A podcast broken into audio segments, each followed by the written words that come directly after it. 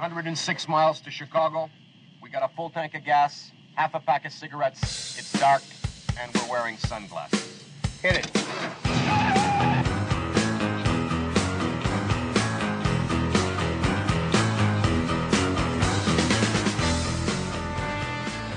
In my opinion, it's a moronathon. And it is just further evidence that crazy never takes a day off in Washington, D.C. when President Biden's in charge. Right, you're in control. Yeah, yeah, yeah. It's also going to be very unpopular, particularly the price rises. Polling clearly shows, fairly or unfairly, that a majority of Americans think that President Biden is on a day pass from the nursing home. A completely overhauled DOJ to investigate every radical DA in America for their illegal, racist, and reverse enforcement of the law. Amen to this. About to sit well for some people and not sit well for others. I hate Pride Month. And not because I care about who you want to love, but because I'm sick of the corporate pandering. I'm sick of seeing all-age drag shows where bearded men wrapped in fishnets and BDSM outfits are grinding their man bulges into the faces of children. I am sick of society pushing children to transition. I am tired of men dressing up as women to victimize other women in sports, public restrooms, locker rooms, and life. We have pride flags painted on our sidewalks. They're flying from our embassies. They're hanging in our schools. And yet a group that claims to be so deeply marginalized has an entire month dedicated to one of the 7 deadly sins.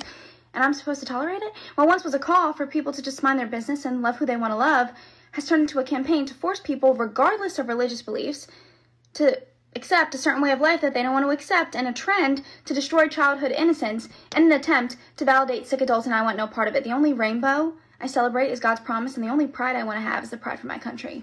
Fairy tales every day coming out of this White House. And they all star the character Joe Biden. And so I was sort of raised in the Puerto Rican community at home. I got my education for real in the black church, and that's not hyperbole, it's a fact. I probably went to shul more than many of you did. I used to drive a tractor trailer. I became a professor at the University of Pennsylvania. And when you're a black Puerto Rican truck-driving Jewish professor, as you can imagine, every day is an eventful one. Some days you're fighting off your arch nemesis. Corn Pop was a bad dude, and he ran a bunch of bad boys. So he was up on the board, wouldn't listen to me. I said, hey, Esther, you, off the board, or I'll come up and drag you off. Well, he came off, and he cut off a 6-foot length of chain. He folded up, he said, you walk out with that chain. And you walk to the car and say, you may cut me, man, but I'm going to wrap this chain around your head. Mr. Speaker, I ask unanimous consent to address the House for 1 minute. Without objection. Thank you. Today, I'd like to announce that I'm writing an appropriations rider to defund Jack Smith's special counsel, his office, and the investigation.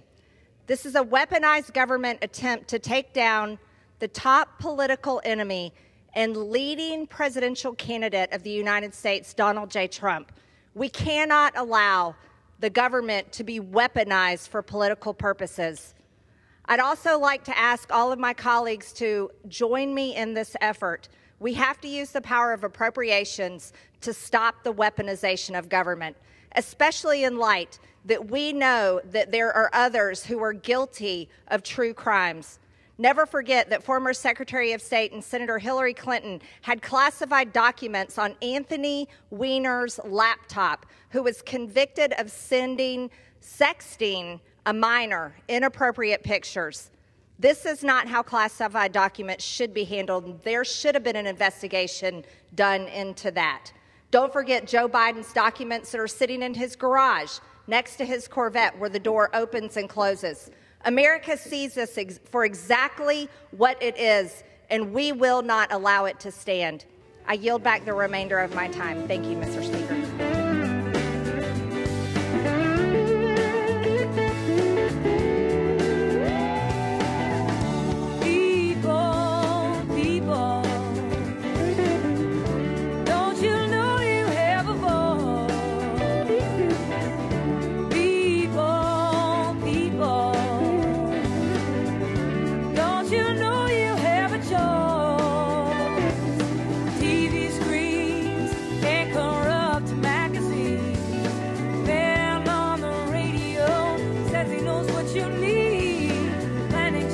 Good evening.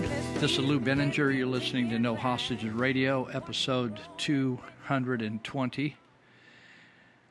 And this will appear on June 17, 2023. If you want to get a hold of me, that's easy, 530-713-1838, 530-713-1838. That's my cell. That's the only number I use nowadays.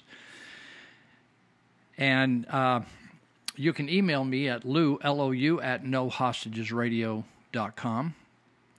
Nohostagesradio.com is our website where we put to rest all the podcasts once we finish them, but they also are on your favorite podcast source, so you can tap into them there. If you're here for the first time, this is six 20-minute talk segments separated by some clips. I include a lot of news clips that are smarter than I am and are more interesting to mix it up here some and complement what I'm trying to accomplish here. So we also do a live show. This shows up every Saturday morning, a new show here on the podcast, and then we do a live show on KMYC 1410 AM. You can listen live on that website, or you could go to the NoHostagesRadio.com website and click on Listen Live, and it's actually the live show on Saturday. So we're here on the left coast in California, Northern California, and the live show is from 10 in the morning to 1, and if you're into that, it's there for you. If not, I'm sure you're going to find something really great to do. Okay, so last week was Bards Fest. If you don't know anything about Bards of War or Bards FM, B-A-R-D-S, that's new to you. You're probably like me, you're a little slow to the party, but Scott Kesterson, former military guy, served overseas in Afghanistan, started Bards of War. He got deplatformed from a number of spots, and you can get him on a podcast, I'm sure, or maybe over at, actually, if you just do a search, you'll come up with Bards Fest, Bards FM, Bards this, Bards that. The interesting thing about it, and kind of surprising or shocking thing to me, is people in 21 countries are listening to that show. He's on multiple times a week, or multiple times even a day, not just straight through 1 or 2 hours, but he has various types of programs on, Scott Kesterson. So he moved his Bards Fest. This is the second one. The first one was in St. Louis in 2021, and then this one skipped a year, then brought it down to Yuba City. And so I tried to sit in on many of the sessions I could, and it was just an amazing time. He calls them people that listens to him. They think there's millions.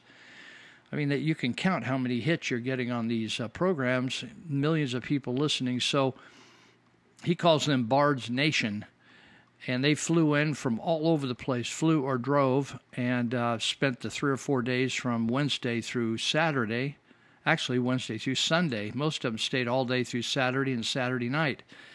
And what a great group of people, salt of the earth people, patriots. They are what I call a culture within a culture. There are people that are sorting out their food, sorting out their money, sorting out how to educate their kids, sorting out where they're getting their spiritual food from. And they are some fine folks. So had a great time. You can, if you want to watch some of the sessions of Bards Fest, they're actually on YouTube. And I see they have 4 different sessions. You know, these sessions, you know, Friday, Saturday went from 7:30 in the morning startup, almost 8 o'clock startup, get there for coffee, and go all day, all into the night. And anyway, I don't want to just sit there, but I wanted to mention that to you. I also heard yesterday that a prominent doctor in Roseville, Dr. Michael Huang, it's spelled H-U-A-N-G.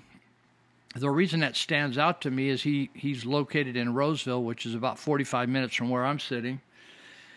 And he popped up on some of the social media spots talking about COVID, and he ended up treating about 5,000 COVID patients, people that were sick, but never went to the hospital or died because he treated them with the proper products, not the remdesivir and stuff. And so not only did he treat them properly as a good doctor, but he actually began treating vaccine-damaged people. And then he ran for Senate. I'm not sure how far it went, whether he, I know he was campaigning for the primary, but the interesting thing was he couldn't get anybody to help him. The local GOP, he ran as a Republican, and they would not help him. They said, oh, he was too toxic. He's too out front. He's too on the edge. On the edge to the Republicans means you're doing the right thing. They want somebody that's kind of not totally doing the right thing. So I just got a notice here yesterday that the government of California, with their pressure on telling doctors how they need to prescribe and how they need to do this and how they need to do that, and basically taking over the running of their practice, he's leaving practice here in Roseville, which is, it was a shock to me. I think he has quite a big practice. So I called down there and talked to the people at his office, and very fine people. And I just heard a really sad story, but it's not an unfamiliar story, where there's a lot of people around that know the truth, like people like Bobby Kennedy and Peter McCullough and Dr. Malone and Dr. Mikovits and all these people. But when it comes right down to fighting the government, you kind of have to do it on your own, and you have to do it with your own money.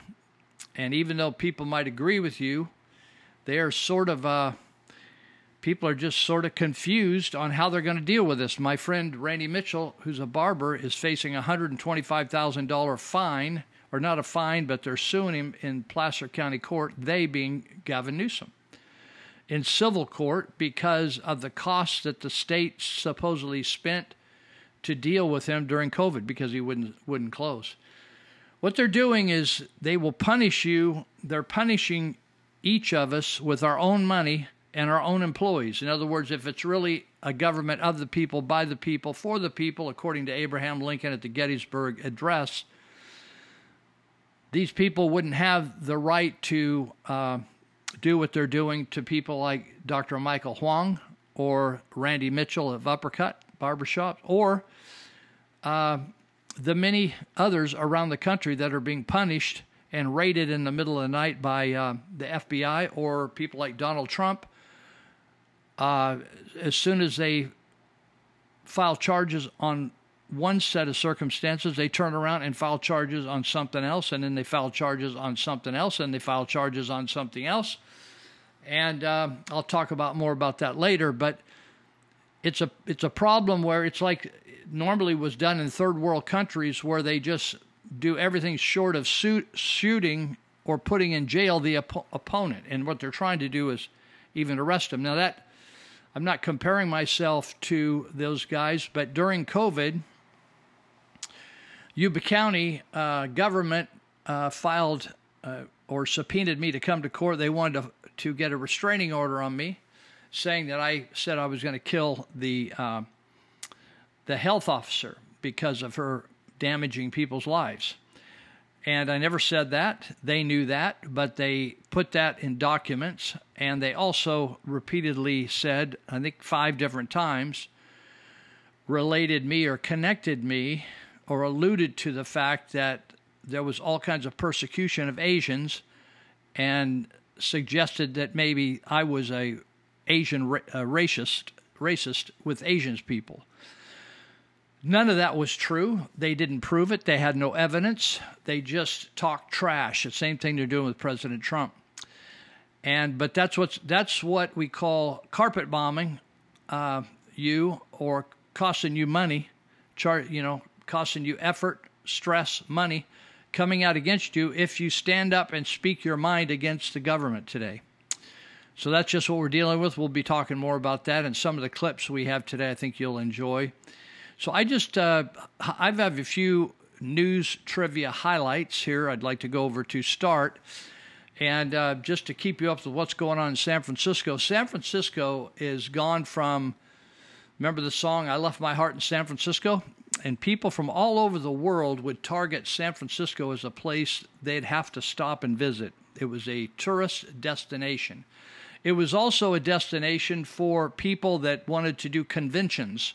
Las Vegas isn't the only place to have conventions, but San Francisco was, because there were so many amazing things there. There were sports there of various types.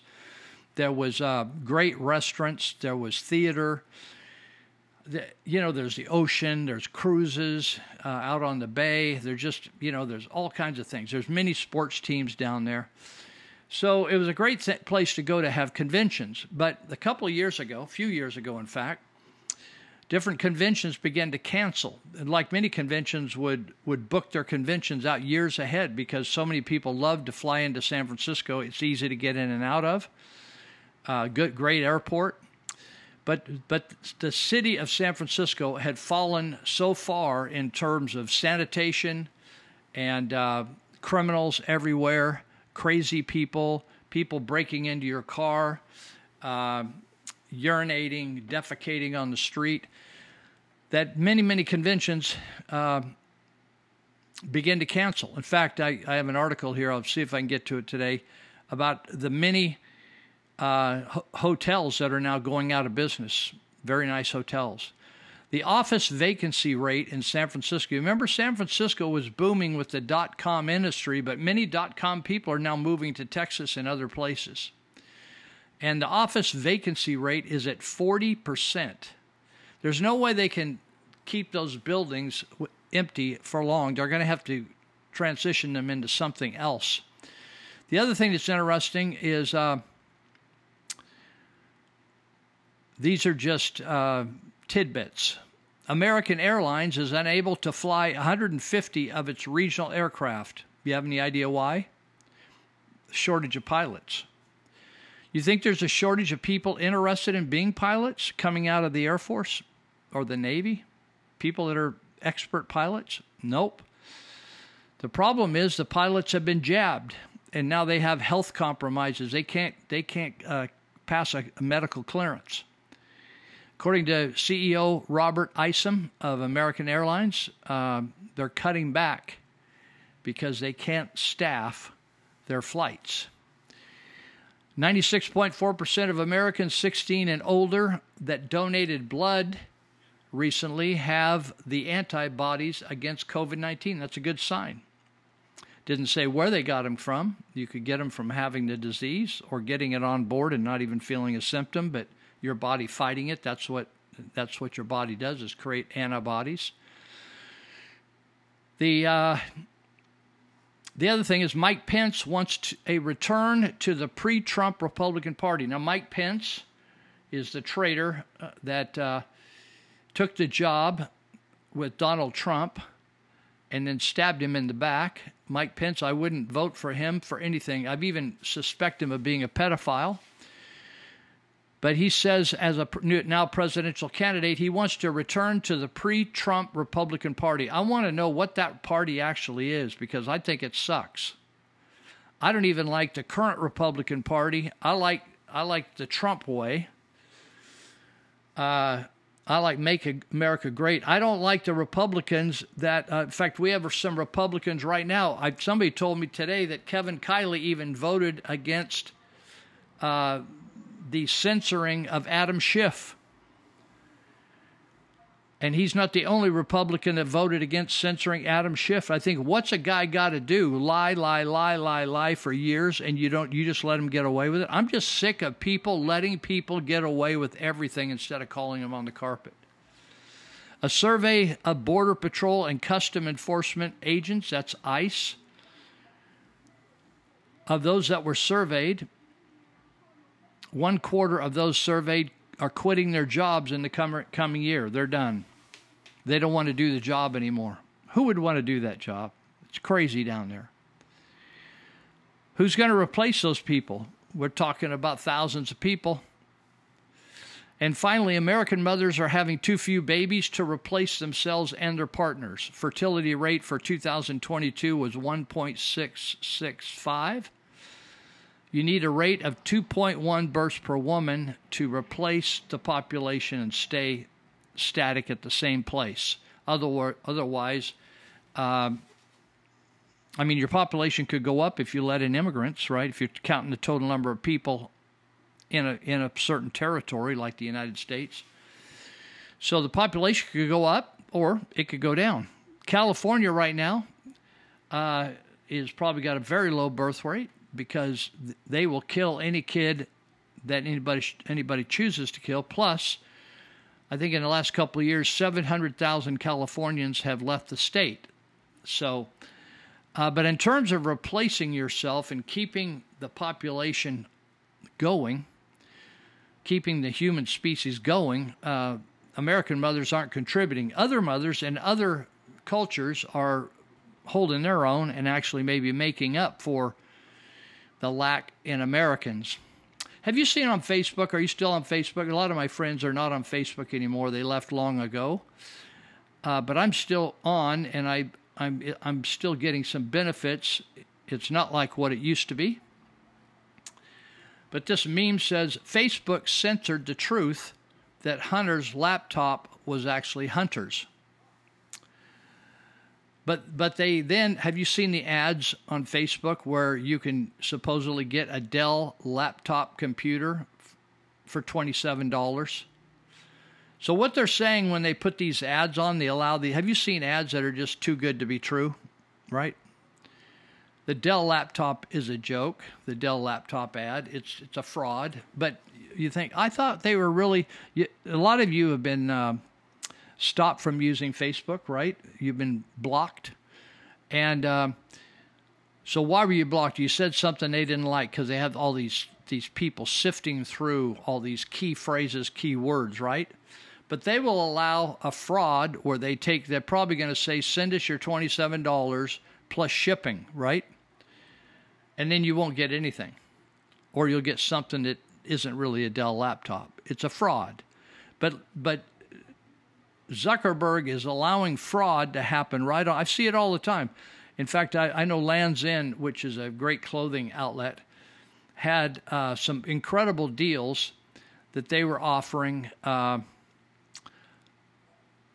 couple of years ago. Incredible deals. Too good to be true. And it was a complete fraud. And I kept reporting them and reporting them and reporting them. And it was like pulling teeth to get them to block them from being on Facebook. But if you post something about Trump or about Hillary Clinton or about global warming or chemtrails or on and on and on, Facebook will censor you or block that immediately, or COVID stuff. But yet they expect you to believe that you can get a Dell laptop for $27. That's how corrupt this situation is. All right, let me just mention, first of all, that as we're coming to the close of the first segment here, if you got any equipment that's broken, don't tolerate that. Just take it over and get it fixed at All Power Services, 1469 Stewart Road in Yuba City. You can dial them up. That's a text or a call. Either way, 530-844-0347. They'll fix anything that actually they'll fix anything, even if some power isn't to it. But anything that's powered up, like from weed eaters and lawn equipment to big rigs, to compressors, to water blasters, all kinds of equipment, generators, they can fix it. They can even repair your car. They can service your car. They can take care of the servicing on your fleet. And so they can do it all and more. They're expert welders. In fact, I just heard this weekend, Josh James, it used to be Will and Josh, started that work in that business. Now there's a couple other employees as well, but Josh went back home, and I think it was to Kern County.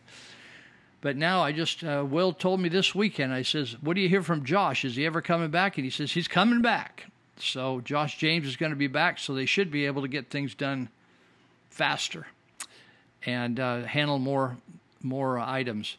So All Power Services, they'll fix your broken and poorly running items, even your jet skis and your snowmobiles and all off-road vehicles, all that kind of stuff. 1469 Stewart Road, 8440347. We're going to take a break. We're actually going to go to our clips, so hang tight, and I think you'll like it. Be right back.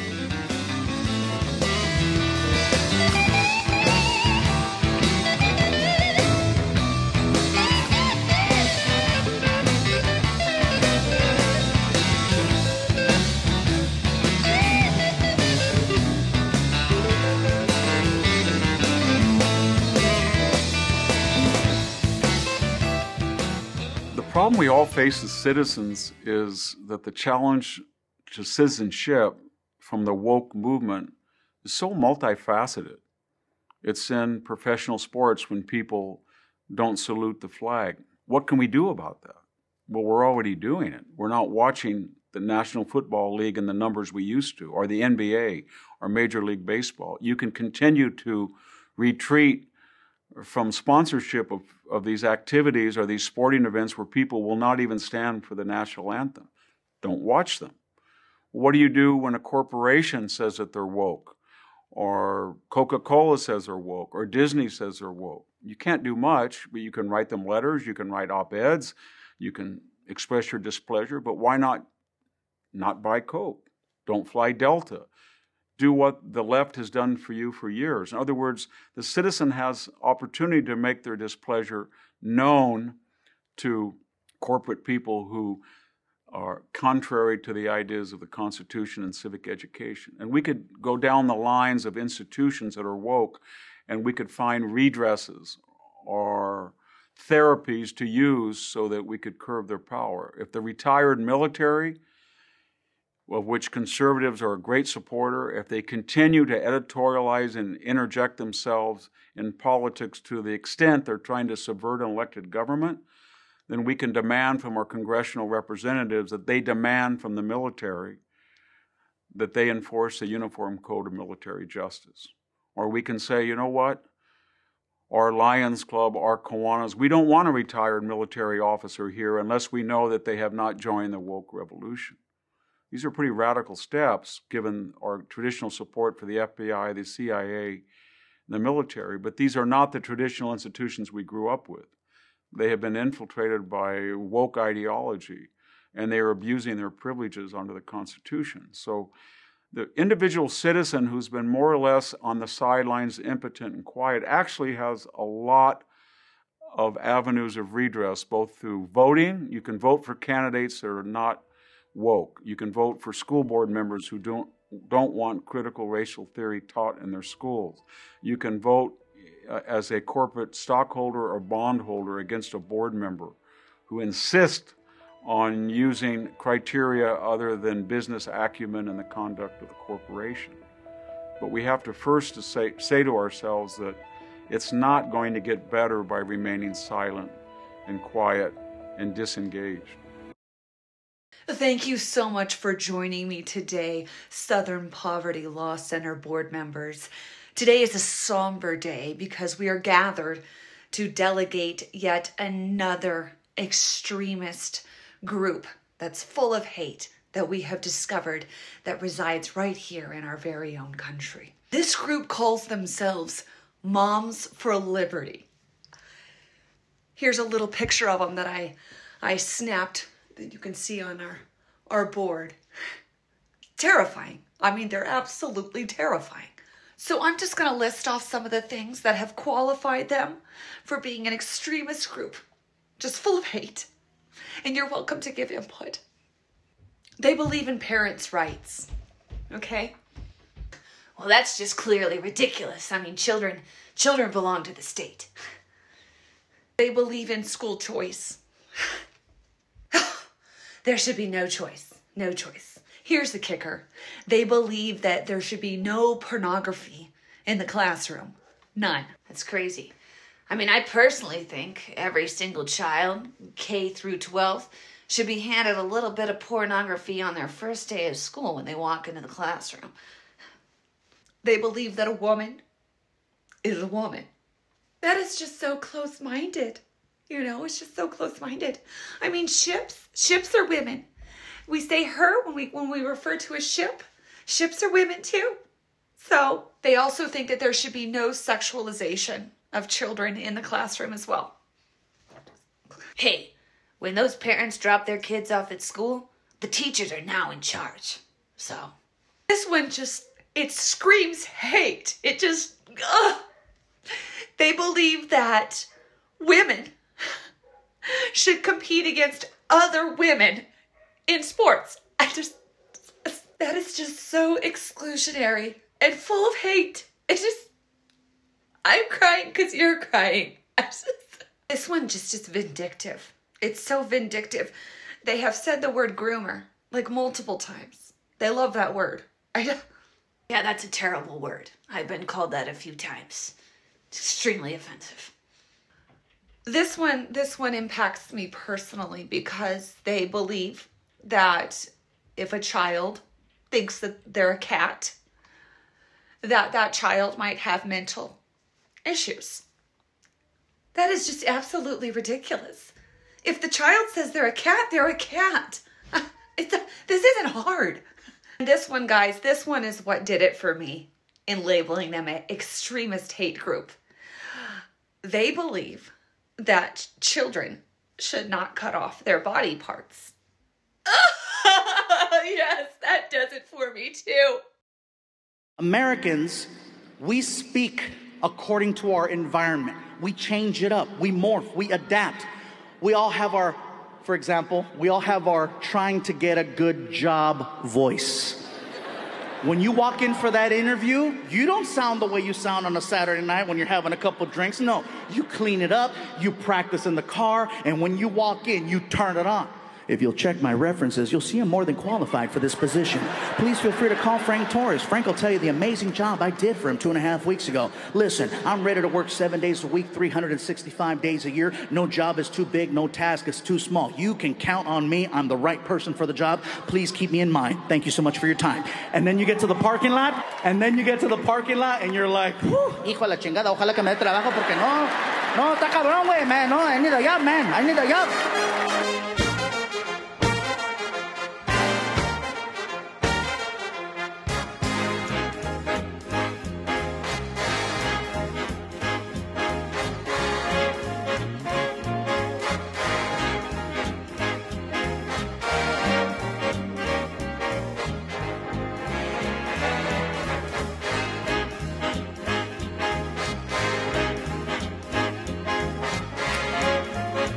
This segment is brought to you by Allen's Auto Body.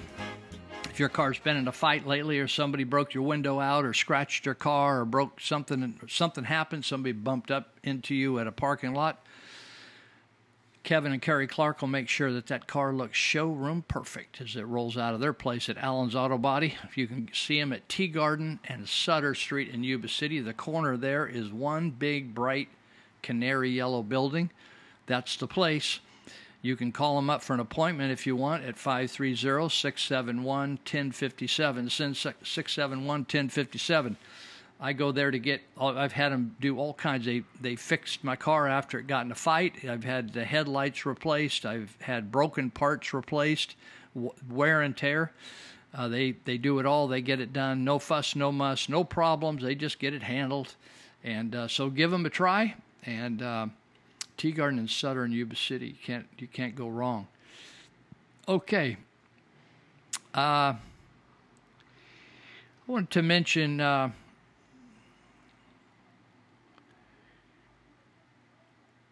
Randy Thomason from SaveCalifornia.com. You should get connected to SaveCalifornia.com. Sign up for their newsletters, and you'll see the same things I see. He said, "Hi, Lou. California Democrats and rhinos in Sacramento have cooked up a ballot measure to obliterate the definition of marriage. Assembly Constitutional Amendment 5, ACA 5, just passed committee and can pass the Democrat-controlled state legislature this year and go on the ballot for 2024 in June." So what we do is have a super majority here in California in both the Senate and the Assembly. What that means is that there's 2/3 of one party controlling, so they can pretty much do what they wish. Although Republicans can start an uprising and shame them and go out on the speaker's floor and throw down. So I'm not going to go into all the details on how this passed and, you know, because the guys that represent us up here seem to vote right on this thing. So it says overly broad words of ACA 5, which would go into the California Constitution, are, here's the quote, the right to marry is a fundamental right. That's, well, okay. This has no definition at all to it, though, he says. It would permit unlimited spouses and extreme polygamy. That's having more than one spouse. It would destroy the current minimum age for marriage. In other words, you can marry a child, like some of the Muslims. People from the Middle East, the Muslim people, they have older folks marrying children. And it fails to even mention or define spouse. Thus, someone could argue a fundamental right to marry, for instance, a sheep, an animal, a dog, an object, and even themselves. Again, marriage is completely undefined, rendering ACA 5 marriage anarchy. This is going to show up on your ballot, and looks like it's going to. So in 2008, I don't really remember this. I remember it. California voters placed into the California Constitution the definition of marriage. Only marriage between a man and a woman is valid or recognized in California. It passed. But in 2013, U.S. Supreme Court refused to hear an appeal striking down Prop A, 8. And homosexual marriages started happening in California that same year. That was Gavin Newsom that started marrying homosexual individuals. He performed the marriage. In 2015, the U.S. Supreme Court said that homosexuals can obtain marriage licenses in all 50 states, and even though Prop 8 is legally dead, the LGBTQ XYZ MOP activists hate seeing the 14 words of truth about marriage in the Constitution, so they're trying to remove it the only way possible by passing a state constitutional amendment and getting a majority of the California voters to support it. A majority means 50% plus one person. So the vote is on June 13, and you can make a difference by voting against ACA 5, okay? And then Randy, at the end of his write-up, said he quotes Bible verse Isaiah 5, 5th chapter and the 20th verse. It says, woe to those who call evil good and good evil, who put darkness for light and light for darkness, who put bitter for sweet and sweet for bitter. So I know some of you that listen are not in California, but I will say to you that I'm pretty confident that whatever's going on in California that's obnoxious to you and that's why you left is probably coming your way. So I'm just giving you a head start to think about what you're going to do about it, if anything. Now, you remember January 6th, or what they call J6. So after the election, there was to be a gathering of people and of protesters and, you know, people that are patriots. So I sat next to, at the Bards Fest, I sat next to the head of the Cowboys for Christ, or sorry, Cowboys for Trump, Coy Griffin, and Coy was there to pray. He wasn't in any building. He was just there praying on one of the big, large concrete plazas, and they arrested him for trespass. And he said, I had no idea where a right place would be. It's just all open public. You ever been to a public area? If you ever go to Tiananmen Square, or you go to Red Square, or you go to Times Square in New York, or any of the Union Square in San Francisco, usually just open areas, right? When we went to the state capitol to protest in Sacramento, I used to live down there. I'd walk around the state capitol. It was just open, no fencing, no signs, stay off the grass, do this, do that. It was just open. It was just like several blocks of landscaped park-like area with the big capitol in the middle. And you could just walk back and forth and sit, eat your lunch on a bench, whatever you want to do. But we went down there to protest against COVID mandates. They arrested some people, and they said they were trespassing. and they said you actually had to apply for a permit to protest or to assemble. Well, you know, it's interesting. The Constitution doesn't say you have to have a permit to assemble, right? It just says you have a right to assemble.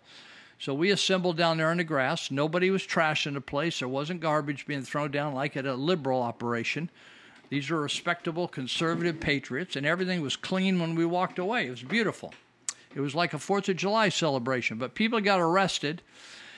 And same way with January 6th. So Coy told me that they held him for 9 days in a single cell, him alone.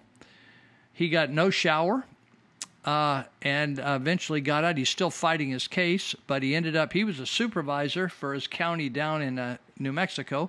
They turned around and came around and went after him, saying that he was trying to cause insurrection, and took his ability to be a supervisor away, told him he could never run for office again because he stood up. In other words, if you have freedom of speech, if you want to express yourself, they're going to penalize you. That's the way that communism now. Did you realize that we're under new management in the United States? Did you see where they came aboard the United States and made a decision? We're now going to take over new management. We're going to be communists now. Nope, there was no announcement. They just did it. So now, if you want to speak your mind, whether it's at a school board meeting or a city council meeting, or you want to go wave a flag and protest somewhere, you're liable to be arrested and incarcerated, and it's up to you. You could yell all you want about rights and laws and abuse, just like Dr. Michael Huang. Basically, they're forcing him out of business as a doctor in the state of California after seeing thousands of COVID patients. Isn't that interesting? And so to fight the government is almost impossible. And there were quite a few people at the Bards Fest who are fighting the government. In other words, they've had their houses taken from them.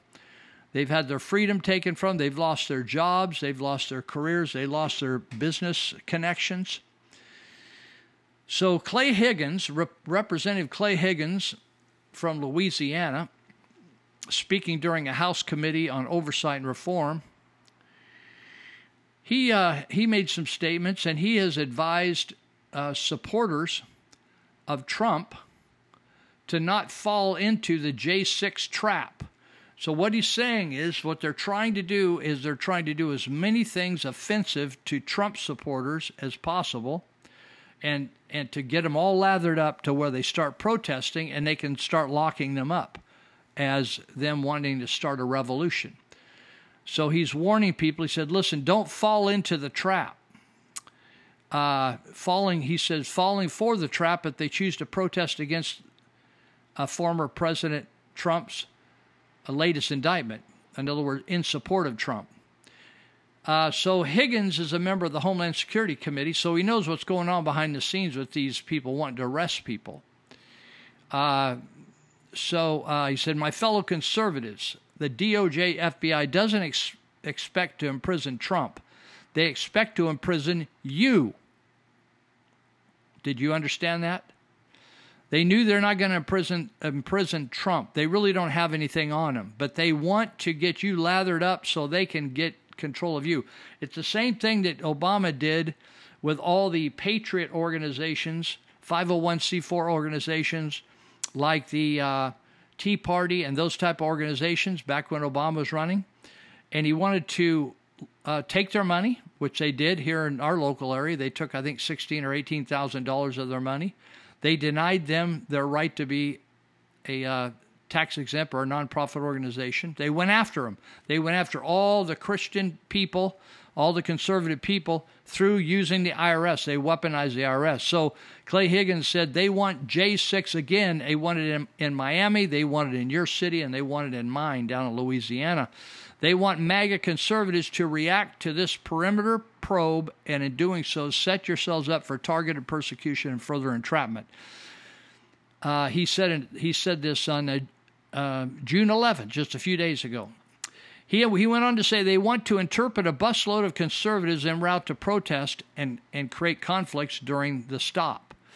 They are hoping to provoke conservative Americans. They don't fall for the trap. Maintain your family, live your life, live free, and pay close attention and make your voice heard.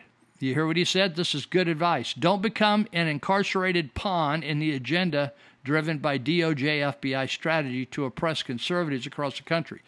DOJ FBI is the jackboots, what they used to call jackboots of the Nazis, the Nazi Party. And they are going to inflict punishment on the citizens they feel who are not, and they're going to try to come up with laws to hold you, incarcerate you, and punish you and take your money and your freedom away for standing up for freedom. So anyway, it goes on, talks about Trump arriving in Miami on January 12th, et cetera, et cetera. This is a sharp guy. Higgins is a former sheriff deputy and ran for Congress. He says this. Well, he didn't say this. Actually, Trump on Sunday urged his supporters to protest peacefully. He said this. Trump said it. Our country is going communist. We are already communists. Much of the leadership in the country is communist. It's going Marxist, he said. It's going really bad. The people of our country aren't that way, but the people running it are that way. We need strength at this point, and everyone's afraid to do anything. They're afraid to talk, and they have to go out and have to protest peacefully. They have to go. So they were preparing for up to 50,000 people. I don't know whether they went or not, but I think what Clay Higgins is saying is right on the money. We just need to let this thing play itself out and see what's going to go on. So Connor Boyack, who has written all the Tuttle Twins material, he said, "Did you read George Orwell's 1984 in high school? The oppressive regime, the constant surveillance, the loss of privacy. You know that book?" He said, "I can't help but look around and think that a lot of people seem to have viewed George's story as a roadmap rather than a cautionary tale. I prefer my dystopia to be purely fictional, thank you very much. But alas, here we are." Recently, the Cato Institute released the 2023 Central Bank Digital Currency National Survey. It was meant to gauge public support or find out what level of support there was for adopting a central bank digital currency, and but the results revealed something that might even be worse. He said, "Turns out that almost 30% of Americans under 30 years of age would accept government-installed surveillance in their homes, cameras in their homes to watch them day and night, in the name of reducing domestic violence, abuse, and other illegal activity." That's 3 out of 10 of those people under 30 years of age. The acceptance rate plummeted as the age got larger or older, bigger, with only 6% of those 45 and over willing to welcome such intrusions. Older Americans have been trained to appreciate freedom. So anyway, the writer gives all this information. The point is, he says, Connor, who's a very bright guy, I like to read his books. He writes for young people, but also for older people, but it's easy to understand. Let's remember the Fourth Amendment was drafted by people who had witnessed the grim realities of government overreach. It might take time to go and do a search on the Fourth Amendment if you don't have a constitution in your home. He says it was pretty important to them that the right of the people to be secure in their persons, in their houses, in their papers. You remember the British used to just come and their soldiers would just come and say, "I'm staying at your house." They didn't have any choice. So they put that as a Fourth Amendment, that people could be secure in their persons or houses. In other words, you just can't come and search me. You got to have a reason to search me. Papers, effects against unreasonable searches and seizures shall not be violated. This protection wasn't just about physical intrusion, but about the essence of personal freedom, our privacy. That's what's beautiful about America's freedom, privacy. They understood without privacy, we risk losing our freedom of thought, freedom of speech, freedom of autonomy. The Fourth Amendment literally exists to protect us from the prying eyes of those in power. Imagine if the Founding Fathers could have seen into the future, if they were psychics, where nearly a third of the rising generation would willingly surrender their privacy for the promise of security. I'm telling you, the Founding Fathers warned us about selling out to be secure. They said, you will lose both. You will neither be secure or you'll neither be free. What would they say back then? Connor says, what we're facing today is a generation unacquainted with the lessons from the past, lessons about the importance of privacy and the perils of unchecked government power. The good news is that we can change this, and it starts with, what do you think? Education. It's not going to start with government schools. If I would not tolerate for another day my child in a government school in the United States. I would move him to a private school, and if I had to take 4 jobs, I'd support my child to go, or I'd homeschool him. You think, oh, I just can't, I'm just going to have to do it. I'm just going to have to leave him in there. I'm telling you, you're going to lose your kids, and we're going to lose this country because they're lying, and it's an indoctrination camp over there at that school. I don't care what district you're in. It starts with education, Connor says. We need to emphasize the importance of the Fourth Amendment in our teaching. We need to show younger generations why the Founding Fathers fought for these principles and how relevant they still are today. And more importantly, we need to help them realize the potential risks of surrendering their privacy rights. So, with Independence Day on the horizon, I'd like to propose something. So then he talks about Tuttle Twins. They're working on a history series. If you have children, you should just buy all the Tuttle Twins books. Buy the whole package. Get a whole case of those things. And you won't regret it, and your kids will be the smartest kids on the block. So that's Fourth Amendment. Maybe you should read through what's going on. Oh, we're down to about less than a minute here, so let's see. If you need Narcan, my number is 530-713-1838. If you're doing opiates out there or your friends are doing opiates and you need some Narcan to make sure they don't overdose while you're out with them, give me a call, 530-713-1838. We'll get you a prescription of Narcan. It's legal. You don't have to be nervous about it. It's good and legal. It'll save somebody's life, and we'll teach you how to use it. So we'll be right back and continue on with our third of 6 segments.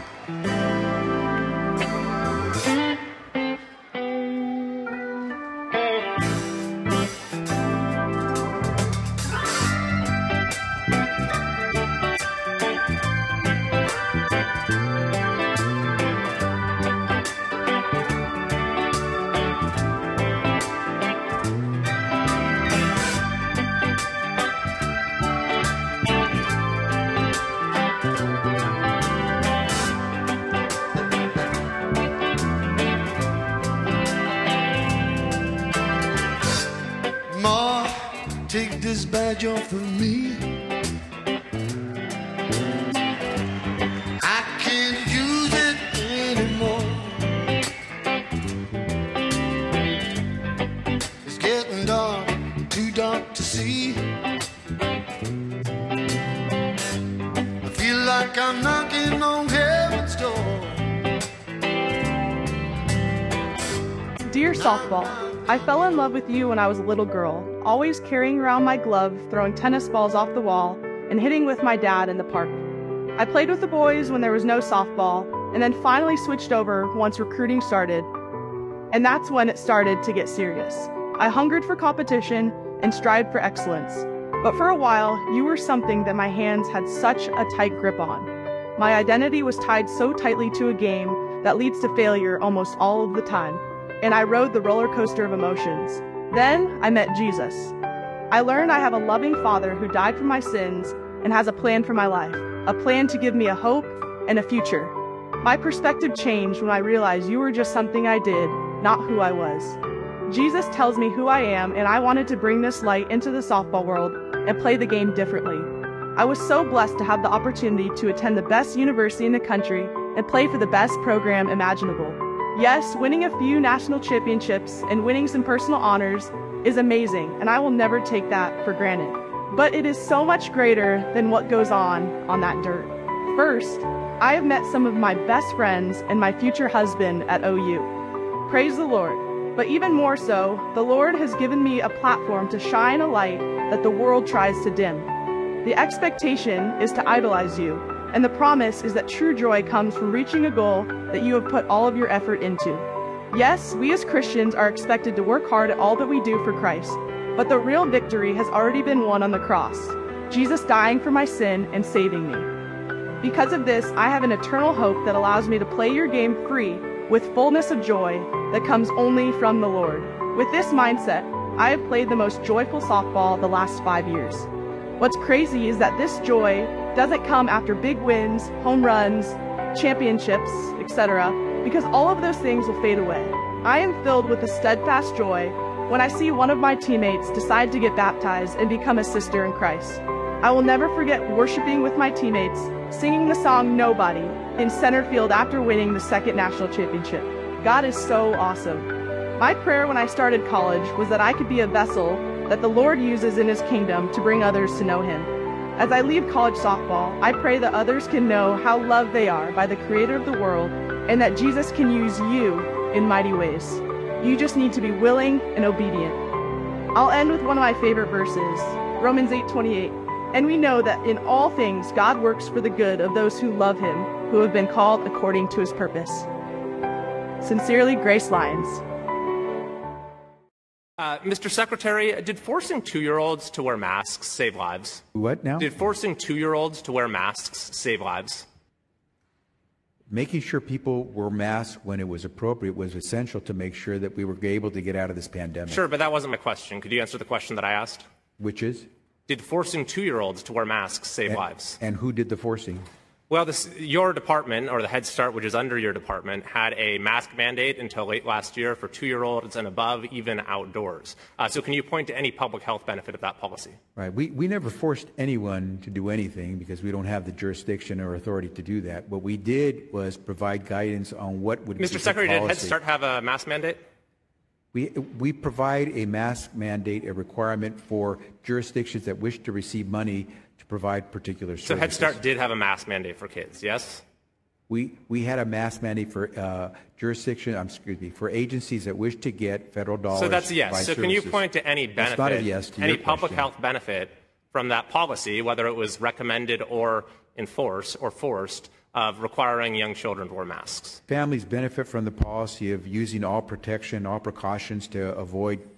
No, I'm not asking you to rephrase my question as some abstract question that you'd rather answer. I'm asking that you, as the person who's the Secretary of Health and Human Services, right now, can you point to any evidence that there was a public health benefit to forcing young children to wear masks? Well, the fact that today we are not losing lives the way we lost them when we first got into this pandemic. And you think that's because we forced 2-year-olds to wear masks?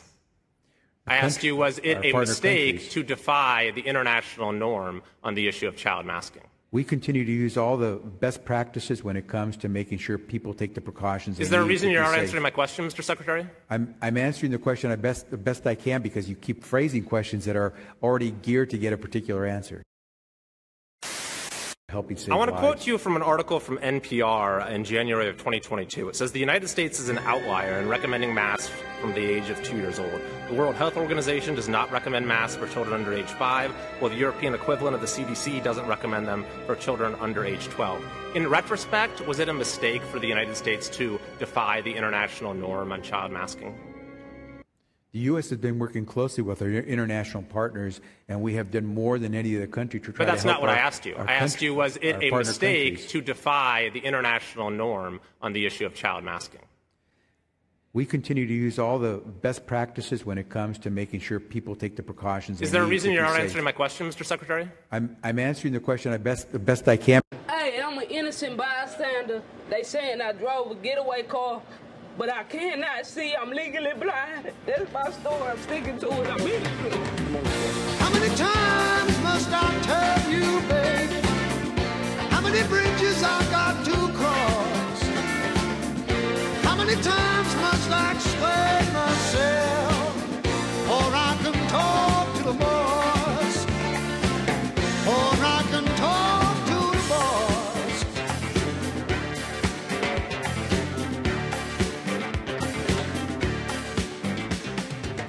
Here's our third segment. And if you have a legal problem, maybe you need a will done. Maybe someone is sick in your family and they think, "Wow, I may not make it. I need a will." You have to do a last-minute will, right? So it doesn't, all your valuables don't end up tied up in court and the government take most of your money. That's what happens when you don't have a proper will. You get a will done pretty easy, and you don't need an attorney to do it. You can go to a place like North Valley Paralegal. I just had Nellie Garcia and her children just stop by. They were going over to the baseball game tonight, stopped by for an hour of chat, and she can help you with all kinds of legal problems. You've got family issues, or there's some controversy in the family. You need some legal help, all kinds of things. You need adoption. You want to change your name. There's all kinds of reasons you might need a little assistance with legal. You don't need to go to an attorney. They're very expensive. I don't know, hundreds of dollars an hour, like $300 an hour, some of these people, even higher. And North Valley Paralegal will do it faster, cheaper, better, nicer, more honest. And Nellie Garcia is her name. Her number is 530-751-9289. Once again, 751-9289. She is located right in Yuba City, easy, right off Highway 20 at 1110 Civic Center Boulevard, Suite 202A. They may not have changed the name on the sign out front. When you drive in the parking lot, they have the 100 buildings and then the 200 buildings. So regardless of what it says, just go to 202A. You'll find her, and her name will be on her door or around the door somewhere. So that's in Yuba City. That's right across from the Sutter County Sheriff's Department. Once again, 1110 1110 Civic Center Boulevard, Suite 202A. Her number, again, is 530-751-9289. I also want to mention, as I mentioned Narcan earlier, one of the key guys for the last 3 decades in our area helping people get free from addiction is Dr. Joe Cassidy. He used to be our health officer, and he used to do all the work for the Yuba County, medical work for the Yuba County jail inmates. Now he's working part-time for Peach Tree Health, and you want to get a hold of him and help you with your addiction. He is there, and I'm working with him to help logistics on getting people there quickly and easily. Our government has taken all the money for drugs and misused it, and are just hiring more people that sit around and have meetings and drink coffee together out at behavioral health. It's a black hole of finances out there. Somebody ought to actually audit it, do a physical audit, and see how many. I think the people out there are addicted to making a lot of money, so that all the money goes into that addiction as opposed to heroin. So Peachtree Health, reach out to Dr. Cassidy at 530-749-3242, 749-3242. I'm not thrilled about their answering system of how to get into the doctors out there, the various doctors. But ask for Dr. Cassidy. If they say, "Oh, he's really busy," try another doctor. Say, no, I need to see just him. I have a problem with addiction. Just tell them right up front, boldly, right? Or if they ask you what's wrong, just say addiction. If you have problems getting through to him, I'm going to give you his direct cell number. It's not for you to call and chat with him. I want you to just text him, but only if you can't get through on the Peachtree Health. They'll set you up with an appointment and then keep your appointment. If you can't wait for that, or you can't get through to them, or there's a line on the phone waiting, I hate that. You can text him at 530-682-8648, 682-8648. You do not need to text 20 times. Text him once. Put your name, addiction, the word addiction, and your phone number.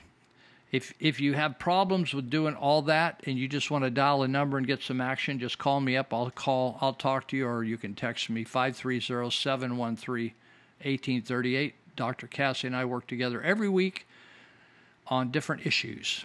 So let's get clear. If you think, I can't do this, I've been strung out, I've done heroin for all these years, I've done meth for all these years, I've done this all these years.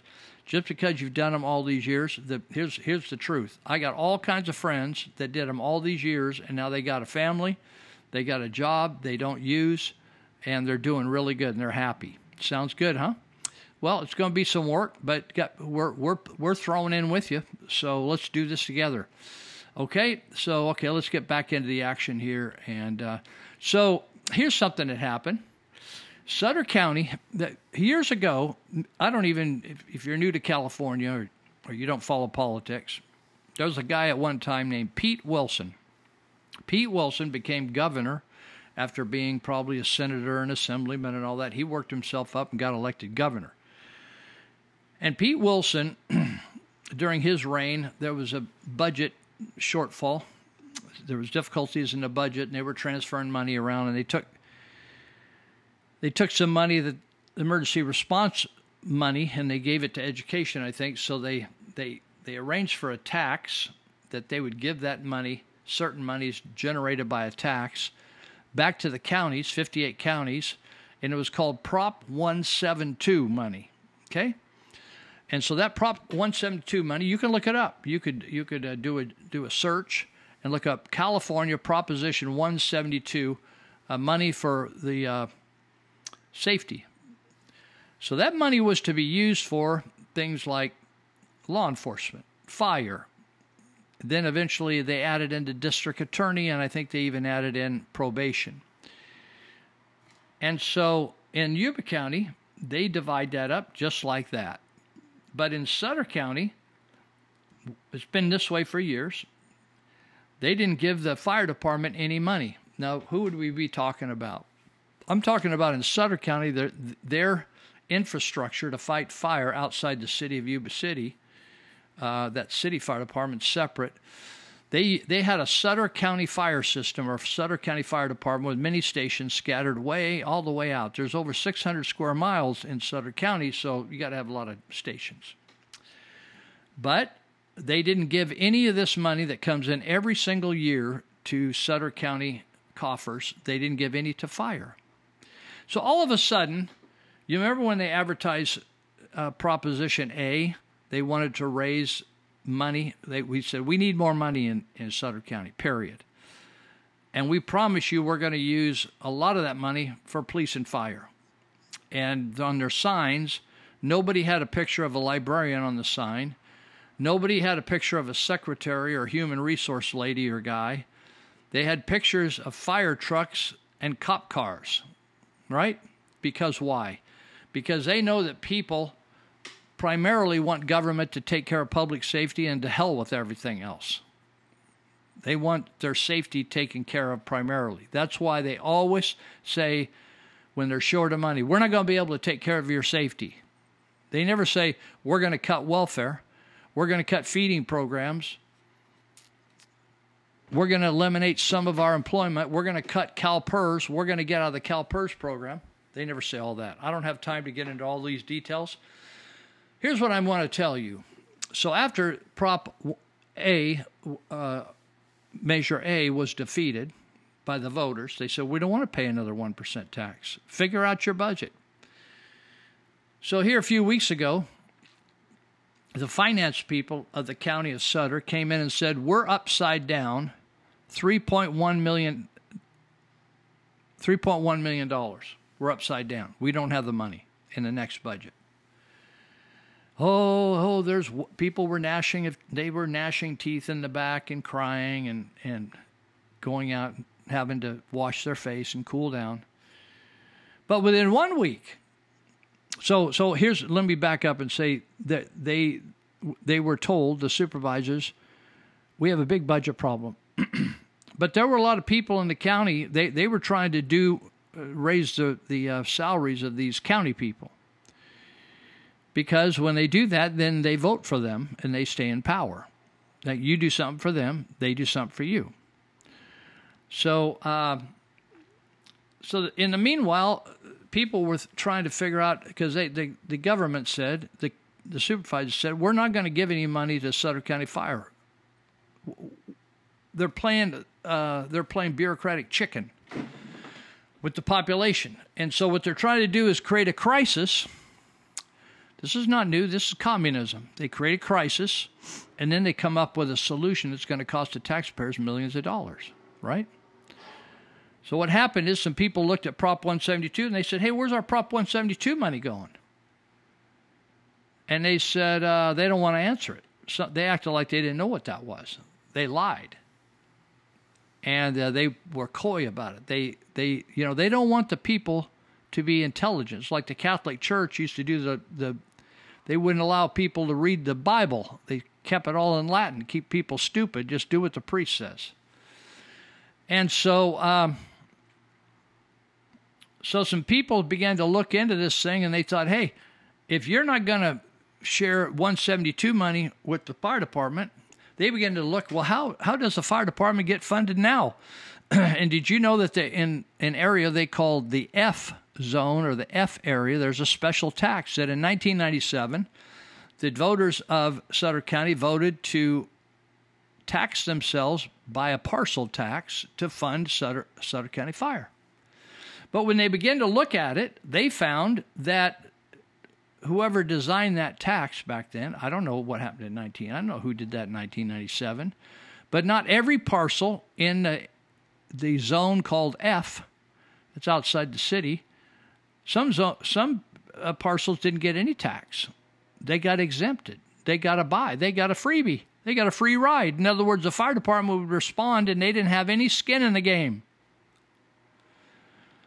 So they began to look at how much money was being lost because they weren't assessing every parcel with a tax. So there's going to be an attempt to put an initiative on the ballot to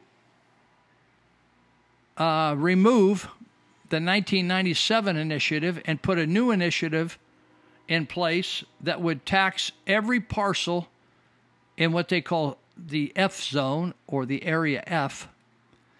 It would tax every parcel equitably. Does that sound like better? It's kind of like you go in and there's a 7.25 or 8.25 sales tax. And if I'm white, I get 8.25, but if you're black, you get 5%. If you're Mexican, you get 6%. That's not equity. So there's going to be a circulation of a petition for those affected in Sutter County, and they need to get a certain amount of signatures to put this on the ballot. Putting it on the ballot does not get it passed. They need to pass. 2 out of every 3 people need to vote to rescind the old initiative and to replace it with this new initiative that actually is fair to everybody. Everybody gets some skin in the game that owns parcels out there. Why? Because everybody wants the fire service. Nobody says, oh, no thanks, just let everything burn over at my house. If I can't get it with a garden hose or if I can't solve my heart attack, don't need to roll by my house, right? We're not just talking about fires. We're talking about car wrecks. We're talking about people falling and breaking their leg out on the farm. We talk about every kind of need there is. So this is going to, you might be seeing this advertisement about, or you see people out there. So sign up. Again, you can't sign up if you're not in the jurisdiction we're talking about. So pay attention, and let's get this on the ballot and let's get it passed. Normally, I'm not endorsing that, but I'm against Sutter County. Sutter County supervisors have lost their minds, or maybe they never have a really solid mind. Maybe they got syphilis. And so I think if I pay taxes, and at my house I pay property taxes, and a guy across the street here is my friend. He's a Puerto Rican, and Puerto Ricans don't have to pay taxes. That's not fair. So anyway, that's what's going on with that. So it's going to be a parcel tax. I'm not sure what they're going to call it or what number on the ballot it's going to be. So heads up, pay attention. They got a certain amount of days that they've got to pull this off so they can deal with it. Okay. I mentioned earlier that hotel owners are starting to write off San Francisco as business nosedives. I've said all along, I've got to drive to San Francisco the weekend of August 26th because I got to fly out from San Francisco Airport, but I'm just going to drive through on the freeway, come right across that Bay Bridge, and just stay right up on the freeway and not even get down where they're pooping down there.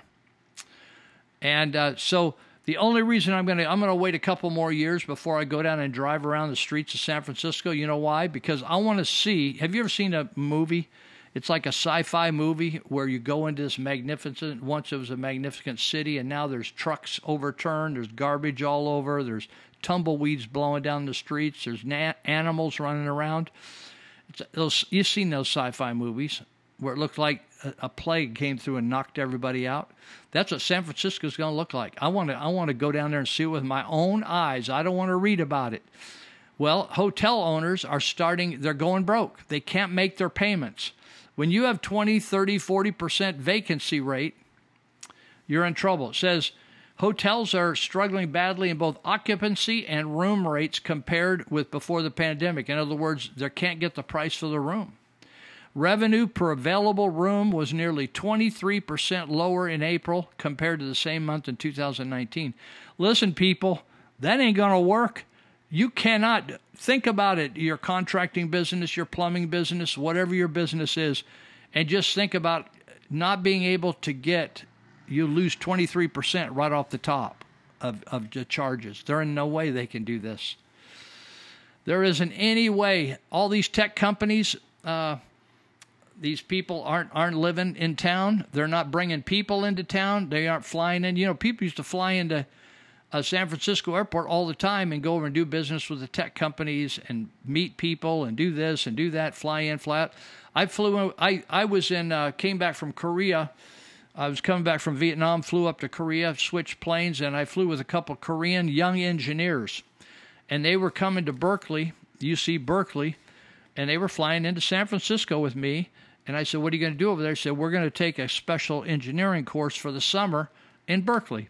Well, if the cities fall apart enough, I'm telling you, the air flights are down. Everything's down because the city's a disaster. It's a war zone there. It isn't. The only thing we don't have is open warfare among just complete gang shootouts right now.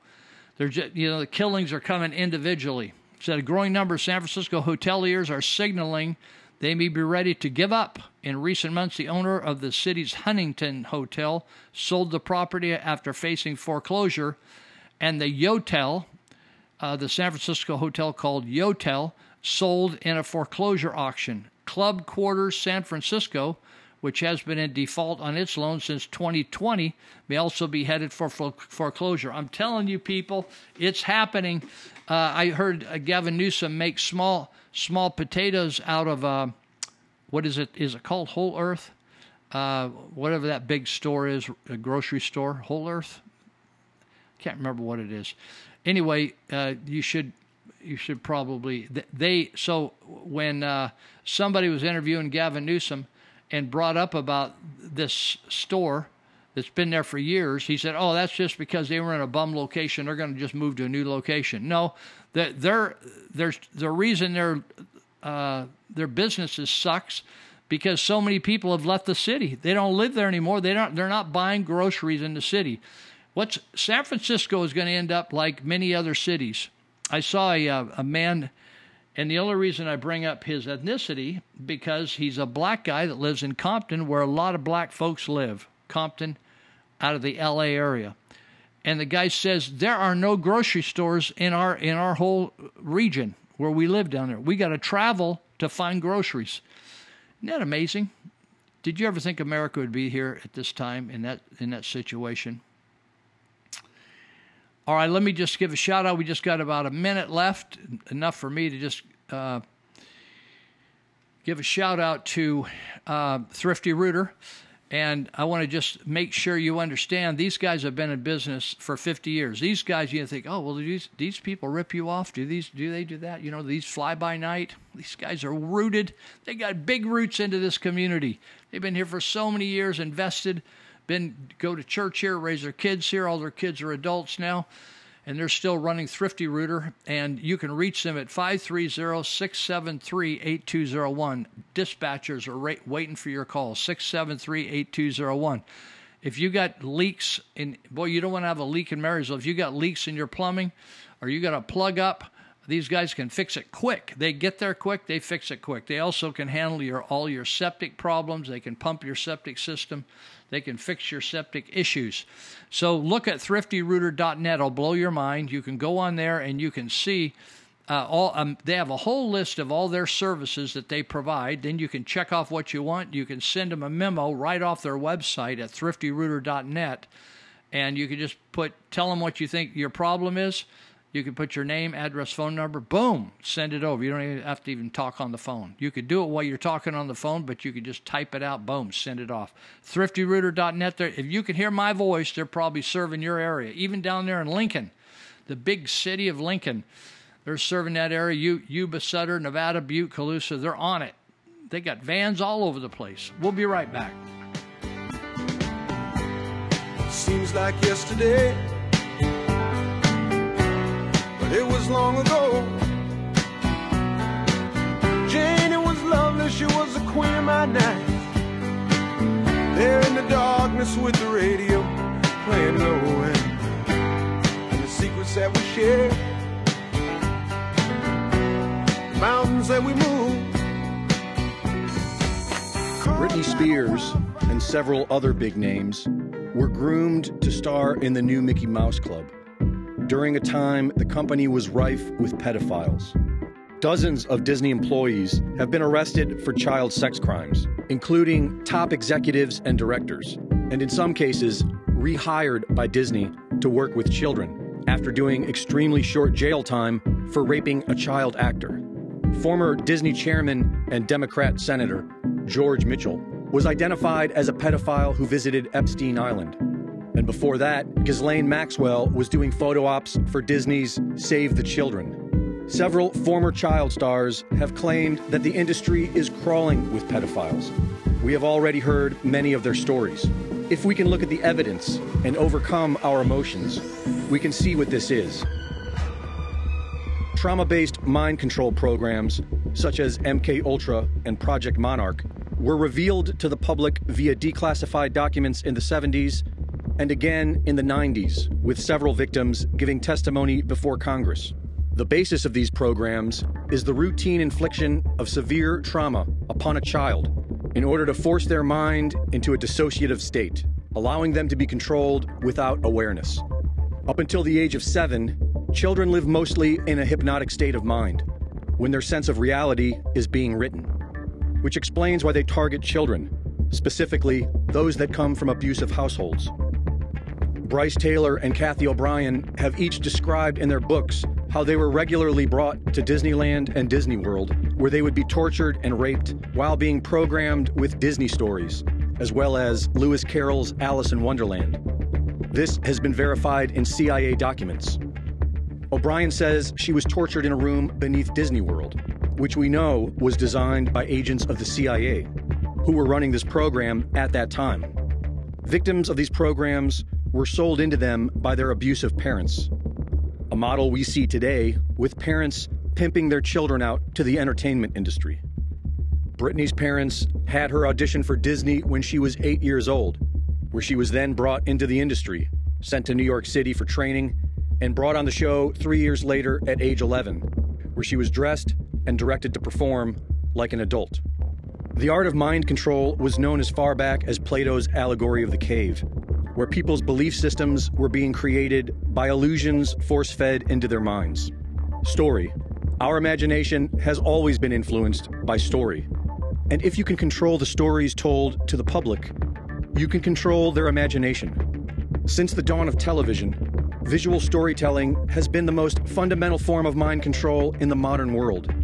Television, movies, videos, and since the beginning, we have been subjected to a long-term agenda of sexual subversion. As each generation is born, the stimuli becomes slightly more perverse.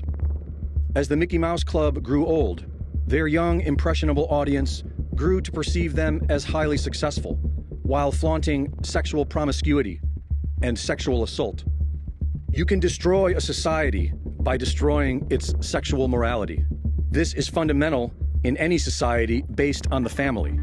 When our children are naturally in this theta brainwave state of hypnotic learning, they should be protected within the family and learn from them.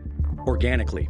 But the emerging global state, now being forced on us by multinational corporations and big banks, want to destroy this society. They want to mold our children, exploit them, and even castrate them. It is now being promoted in highly produced inspirational show tunes, and they draft laws to help facilitate all of this. A Republican senator who has produced such films as Breeding Farm, about women being kidnapped and forcibly bred for babies to be sold on the black market before they are fed to cannibals, is pushing a bill to fund film and television. This is the new normal. This is the inverted reality being programmed into our minds. Decades of traumatic abuse has demonstrably hurt Britney Spears. The human mind can only handle so much for so long. Britney is a tragic symptom of society's indifference. Because if enough of us really wanted to, we could change all of this right now. For Infowars.com, this is Greg Reese. It's Britney, bitch. Once I was checking a bag, and the guy by the counter, he sees my ticket says Nathan, the license says Nathaniel, and he was like, this is not good. He goes, these names don't match. And I was like, but they match, right? Like, you can see the leap that we took to get from one to the other. And he was like, but they're not the same. I was like, but they're the same. And I'm realizing he cannot find out people call me Nate at that point. I mean, he can't handle that. He's going to call the police over to be like, there's a guy with three names trying to fly right here. If you guys want to just shoot him from over there or something. So I was like, what do you want me to do? And he goes, you should go home. That's all I got. Honestly said. I said, look, I'll give you that those names don't match. But what I think is going to help a ton is the picture on the ID. Something that I've always loved that they did. And I think... with 70% of that name matching and 100% face, it's 170%. I think I'll get through it. In his hands, he's got the whole world, y'all. In his hands, my goal.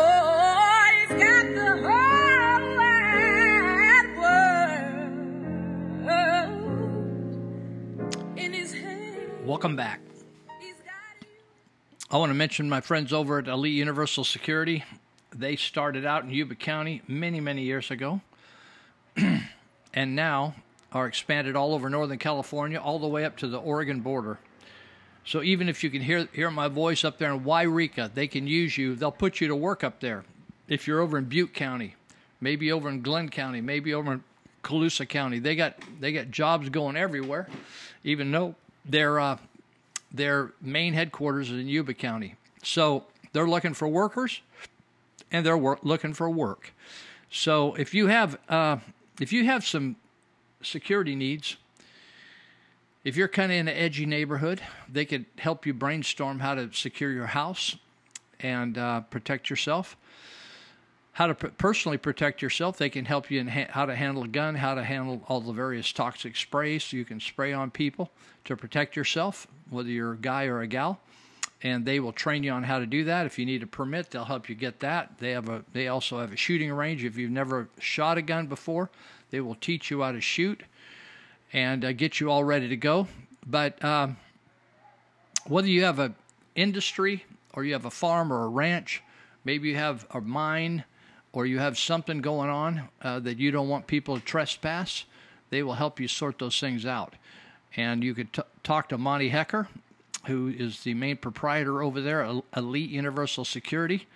You can go to EliteUniversalSecurity.com, or you could just dial him up. And, of course, they have dispatchers, so they have all kinds of hours. So 530-749-0280. That's, again, that's 530-749-0280. All right. Okay. Let's see. Head back down here. Okay, so I was talking about hotels, and you're seeing a city. You saw L.A. collapsing. Now San Francisco is collapsing, and nobody wants to go to San Francisco. You know, I was reading. They call. They say there's such a thing as San Francisco snow. The San Francisco is located right on the ocean. So it normally doesn't snow there, white snow, rain turned to snow. They call it San Francisco snow. It's all over the pavement. It's broken glass. You know how when you hit the car windshield, how it shatters into little squarish or cubes, little tiny cubes? That's what they call San Francisco snow. And some people who work down there and have to park their cars on the curb have lost 2 or 3 windows a year. Many people roll their windows down and just take everything out of their car, or they put a sign in the window said, "Please don't, there's nothing of value in here. Please don't knock out my window." They, in other words, the cops cannot control the violence, and the criminals are controlling the streets. That's just what's going on right now. All right. San Francisco, it's done. It's toast. It's not turning around, people. In my lifetime, it is not going to turn around. It isn't like the Haight-Ashbury, which is all hippies and flower power and love and peace and smoking weed, and then all of a sudden it turned into a shooting gallery down there.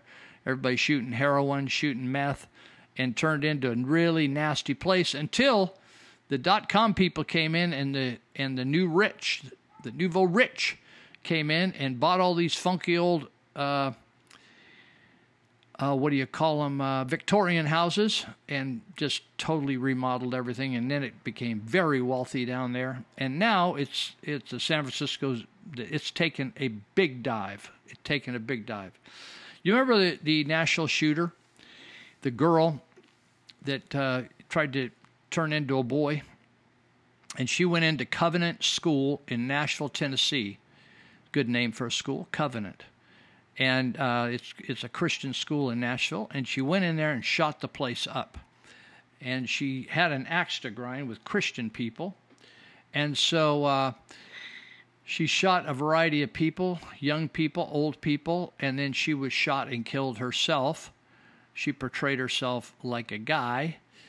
And the interesting thing about it, you know, normally in a homicide like that, they are very, very touchy on how they collect evidence and people getting around the body or touching the body and all that deal. And they do what they call a toxicology report, where they take fluids out of the body, and then they see what was in that person's body, what was surging through that person's body. If there were, you know, some people, they would have nothing in there but just their blood. But other people, they've taken heart medicine, they've taken diabetes medicine, they have all the medicines that will show up. But they tested for all kinds of drugs, illicit drugs, methamphetamine, fentanyl, heroin. They tested, I'm trying to see the list here, methadone, cocaine, cannabinoids, benzodiazepine, Suboxone, barbiturates, amphetamines, opiates, oxycodone, and fenciclidin. You wonder about it. Do you think they should have covered anything else? So this is a girl named Audrey Hale. She changed her name because she supposedly wanted to be a boy to Aiden. So with no positive results on any of the tests that I just read you. However, they didn't test for psychotropic drugs. And psychotropic drugs have been laden with a reputation for causing people to want to commit suicide or have bizarre thoughts. Do you find it odd if a person goes in and shoots little children? Little 6-year-old children or 9-year-old children and adults, and would have just kept killing if they hadn't got in there and killed her. Why do you think they didn't check for psychotropic drugs? Which there's been a lot of articles written and research done on the side effects, what I'd call mental health drugs, behavioral health drugs, people struggling with depression and stuff. Cause them to be suicidal or have bizarre thoughts of taking other people's lives. Many of the people that have done these shootings, after they call them all white racists or they call them all white conservatives or Trumpsters, and then they have to take that back later when people aren't paying attention. The common denominator is they're on psychotropic drugs. They're taking mental health prescriptions, but they never test this girl for that. It's just a shame. You know what I'm noticing? Everything is screwed up. There's a spirit of stupid and a spirit of screwed upness on our world today. That's just the way it is. I'm just telling you the way it is. You can't get this screwed up. Every time anything is done, they botch the case. They can't do an election anymore without that's legal. Nobody's believing these elections are legal anymore. They're botched. We have people, even the supervisors' meetings are screwed up. They're at the wrong time. They're at the time to please the supervisors. It isn't of the people, by the people, for the people. It's at a time when they can screw people easily. The only thing left is to conduct the meetings in the dark and not use microphones. Why don't we turn off all the lights and turn off the microphones so then people can't see or hear?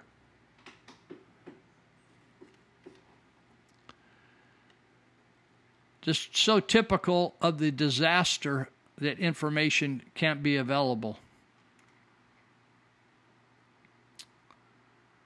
This lady said, I feel bad for parents nowadays. You have to explain the birds and the bees and the bees, the birds and the birds that used to be bees, the bees that used to be birds, the birds that look like bees, and the bees that look like birds but still got a stinger.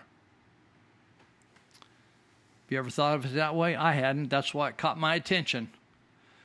Some people just have better thoughts than I do. Just amazing. Just amazing.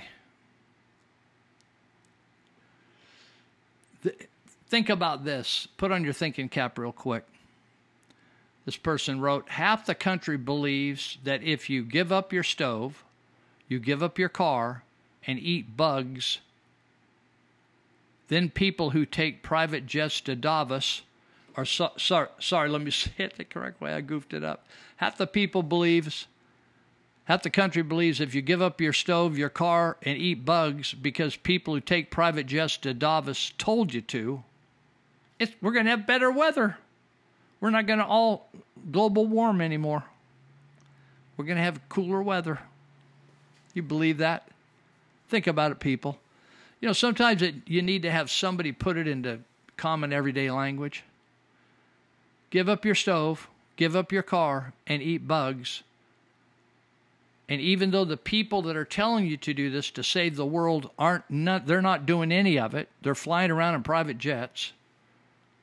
But if you do it, you're going to have so much impact, you're going to actually change the weather. It's crazy. This is an interesting thing. I saw a picture that caught my eye. It was shocking. You've seen these pictures at famine in Sudan or Ethiopia or Biafra.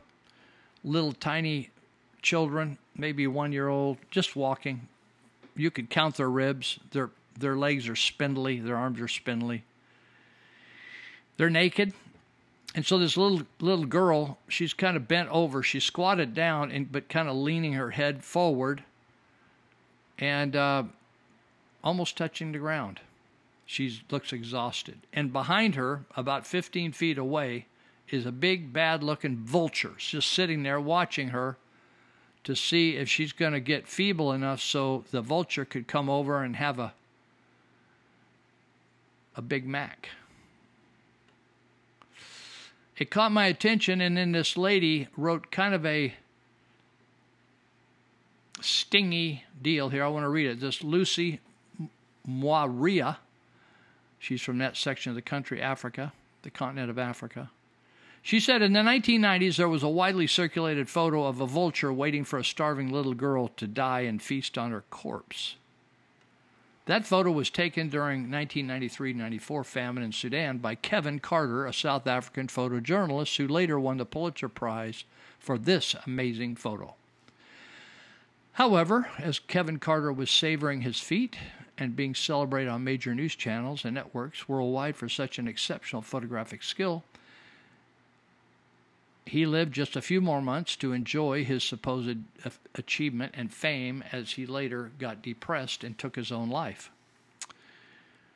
So this lady may be jumping to some conclusions, but I just want to read you what she said, then we'll talk about it. Kevin Carter's depression started when, during one of such interviews, a phone-in program, someone called in and asked him, "What happened to that little girl?" He simply replied, "I didn't wait to find out after the shot, as I had to catch a flight." Then the caller said, "I put it to you that there were two vultures on that day, and one of you had a camera." After that, he ended his life. So it says, this lady writes, thus is constant thought of that statement. You can look at this photo up. It's probably all over the internet.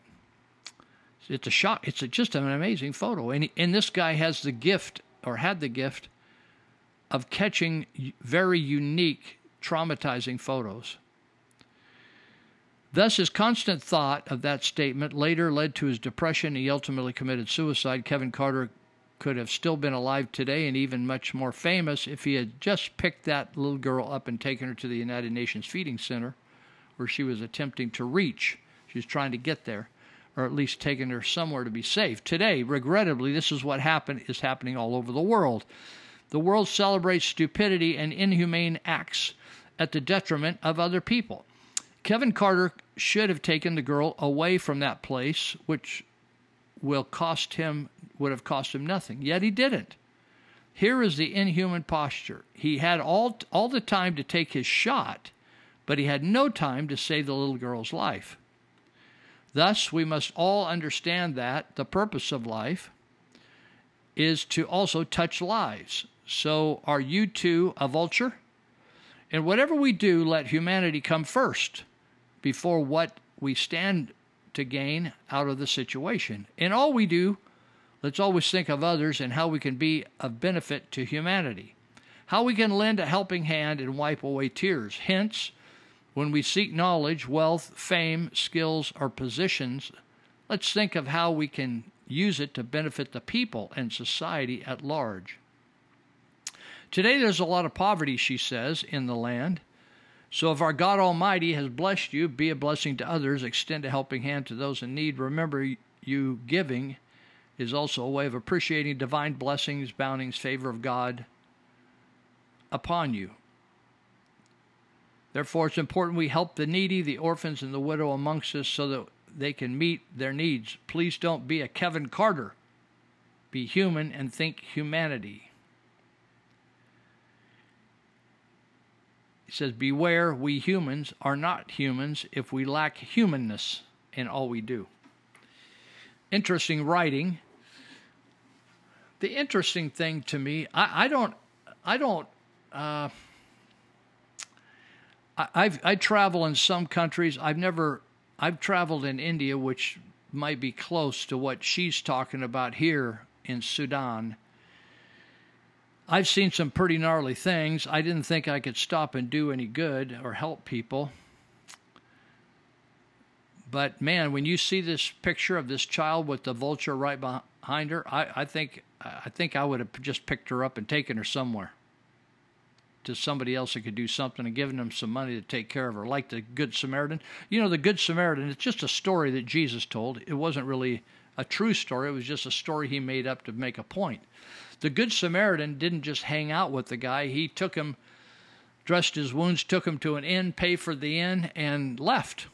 He went on his way. He just got the guy out of harm's way. That's all this woman's really talking about. But I looked up this Kevin Carter. If you look up Kevin Carter's photos, you will see that a lot of his photos are shocking photos. Huge, gnarly trauma photos. And another way to look at Kevin Carter's depression would have been, and it may truly have started when this woman took him to task and said there were two vultures that day. One was the feathered vulture, and the other one was you. He made fantastic money and got a prize for taking his photograph, but he walked away from the photograph. I mean, he walked away from the little girl. And people want to know what happened to that little girl, right? We all ask the same question. But the fact is, maybe he just got depressed because there was so much depression in the world and difficulty and sorrow and loss of life and suffering that he had no answer for it. And sometimes when we don't understand how the cosmic world works, or we don't understand our place in it and what we're to do, which I think this woman understands, we're supposed to serve, we're supposed to be rescuers, we're supposed to make a difference. She got that right. So anyway, I wanted to read that to you, and I encourage you to look for Kevin Carter's photos. Just put Kevin Carter photo of child and vulture. It will shock you. And then he's got some, if you find the rest, he's easy to find. And you should look at some of his photos. They're shockingly amazing. And it's depressing in how people suffer in this world. And I want to read you something else now. Oh, we're almost out of time here. Let me just give a shout out to one of our sponsors, and then I'll come back, and I want to stay on this topic just a little bit longer. I got a great thing that one of our listeners sent me today. And I so thank you guys for always helping me out. I want to talk about Dave Greenetz. AJ was over here this week and finished up my patio and been tidying up around here. We're making progress putting this building back together I'm living in. So please give Dave Greenetz a chance. Dave Greenetz Construction.com. It's actually Dave Greenetz Construction Facebook page, or GreenitzConstruction.com is his website. Either one of those, you'll see before and after photos of some of their fantastic kitchens and baths. That's not all they do. They do other types of remodeling, but that's kind of their sweet spot. So Greenetz, if you've never seen the word, it's it's the color green with E-T-Z on the end, GreenitzConstruction.com.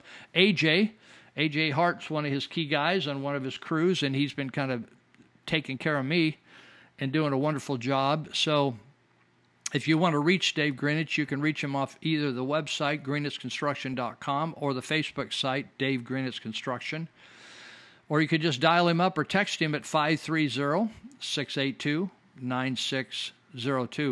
That's 530-682-9602. And give them a shout out after you look at those great photos and decide, hey, I'm telling you, you don't want to hire somebody and have regrets throughout the whole contract, and then have owe extra money, have to do changes, be unsatisfied with the way it turned out. It's not worth it, people. We'll be right back, and we'll go into our fifth segment. Sweet dreams, baby. Sweet dreams, baby. Sweet dreams, baby. How long must I dream? Dream, baby, got me dreaming sweet dreams the whole day. Sweet dreams, nighttime too. I love you and I'm dreaming of you, and won't do. Dream, babe, make me stop my dreaming. You can make my dreams come true. Yeah, sweet dreams, baby.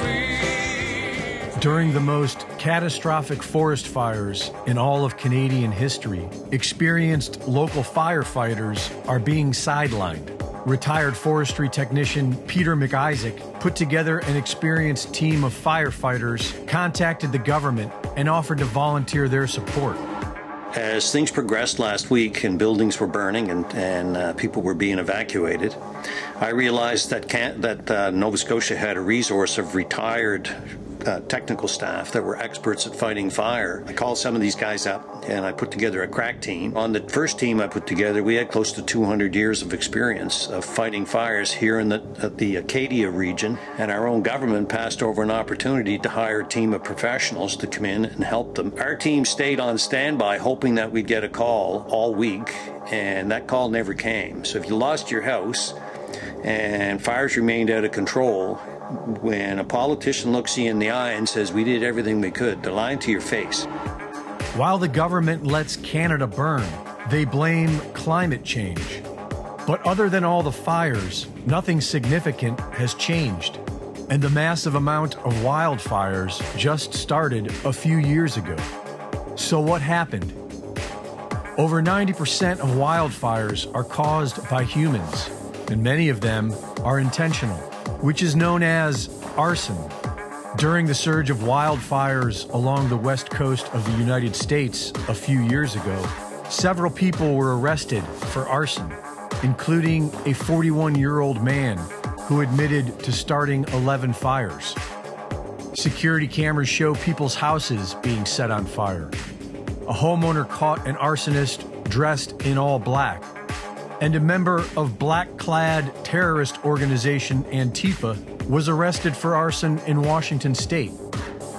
Just months before the 2020 wildfires, Extinction Rebellion published a poster with a burning forest and the words, "Declare a climate emergency." And in Canada, in 2021, a woman was charged with 32 counts of arson connected to numerous wildfires in northeast Alberta. Last year in British Columbia, a 42-year-old woman was arrested and charged with 4 counts of arson. And this year, there is much more. In Alberta, the RCMP are searching for a suspect after a fire broke out in Grand Prairie. The suspected arsonist was reportedly wearing all black. The RCMP's Serious Crime Branch, the Forestry Crimes Unit, have been investigating multiple wildfires and arsons, and a 29-year-old man has been charged with 10 counts of arson. In Nova Scotia, the RCMP believe at least 3 of the fires in Pictou County were arson. Satellite imagery shows that on June 2nd, most of southeast Quebec went up in flames at the same time, which demonstrates a highly coordinated arson attack. Somewhere between Wyoming and California, 30 tons of ammonium nitrate reportedly disappeared from a train. Ammonium nitrate can be used as an explosive, and it can also be used as an accelerant. On its own, ammonium nitrate will not burn under a flame, but mix it with sawdust, and it quickly ignites and burns everything it can. And now the federal government of Canada is creating a special national disaster response agency, their very own FEMA. They create the problem, and your reaction demands that they provide a solution. Reporting for InfoWars, this is Greg Reese. Cruise ship buffet lines are intolerably long. They have great aesthetics, like there's ice sculptures, and they carve stuff like, you know, a watermelon into a shark, and little cantaloupes or baskets with little tomato rows. I mean, it's very nice, but little old ladies are up there freaking out. "Oh, look at it, it's so beautiful!" And they're taking pictures. "Evelyn, get in there!" And it's a buffet line, and I'm at the end of the line. I don't want to be rude. I just want to know what's going on up there. People are starving behind you. Yeah, it's a cantaloupe basket. It's very nice. Get out of the line. This might not be an easy time. There's rivers to cross and hills to climb. Some days we might fall apart. And some nights might feel cold and dark. But nobody wins afraid of losing. So as I was ending at this last segment, I want to give a shout out to all of you who send me information and that you think I might enjoy, use, benefit from. I really appreciate it. I know it's a lot of work. I know that you're looking at things you're interested, but I can't get to all of it every week, but you get to some of it, send it my way. So one of our listeners, she sent me this, and she said she was really touched by it. And I said, man, I thought, oh, this is cool. And I was touched by it myself. And I don't have time to really talk about it too much, but I just want to read it to you. I'm trying to get down to it here really quick. I think it's here. Oh, come on. Well, maybe I don't have it. I thought I had it. Here it is, called Embrace Your Superpowers, Connect with Others, and Leave Places Better Than How You Found Them.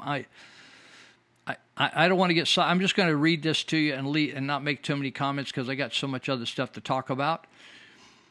But I've learned some lessons on this. There's a quote underneath the headline that says, make your interactions with people transformational, not transactional. A person named Patty Smith wrote this. But this guy, Mickey Z, wrote this, said, when it comes to food shopping, I typically make small daily walks to one of the three supermarkets close to my home, being what the employees might call a regular. I want you to contrast this with the vulture and the little girl that was starving to death. Being what the employees might call a regular, I always put in the effort to make my interactions meaningful. I introduce myself to the cashiers and, in the case of the college students, learn something about their studies. That enables me to ask more specific questions than, how are you? After greeting them with a good morning, I ask about their lives, thank them for packing my purchases, and wish them a great day as I leave. Without fail, the folks behind me on the line notice on some level. As I walk away from the counter, I always hear the next person offer their own good morning in a cheerful voice. I leave the supermarket better than I found it. This is one of my superpowers. It's always one of your. It also could be one of yours. The events of the past 3+ years have been enough to leave anyone feeling powerless. But fear not. You have within you the ability to make someone's day, or at least someone's hour, with just a few words and a smile. Your words are healing. Your smile is healing. Your energy can change lives. P.S. Can you be kind without first finding out what the other person agrees or disagrees with you about? He quotes Hebrews 3 in the 13th verse, 3:13, says, encourage one another daily. That's pretty simple, right? Says, you have no idea how much your encouragement can mean to someone else. Commit to leaving places better than how you found them. So what will you do today and every day to activate your superpowers and be a positive presence in the lives of those you encounter? Post-woke. Oh, anyway, I'll skip that part. So the final line of his message is, so what will you do today and every day to activate your superpowers and be a positive presence in the lives of those you encounter? I'm a firm believer in this, and I think it's fun and exciting to do. And I had to learn it through a lady that was teaching at a church I was sitting in one day, and it just woke me up. I had a wake-up experience. So I want to go back up here, and I got a bunch to talk about Obama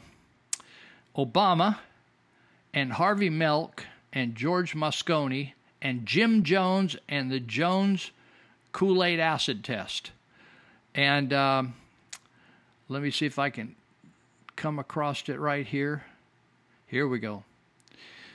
So this one guy wrote with this article, caught my attention. Why doesn't Obama condemn boy rapist Harvey Milk?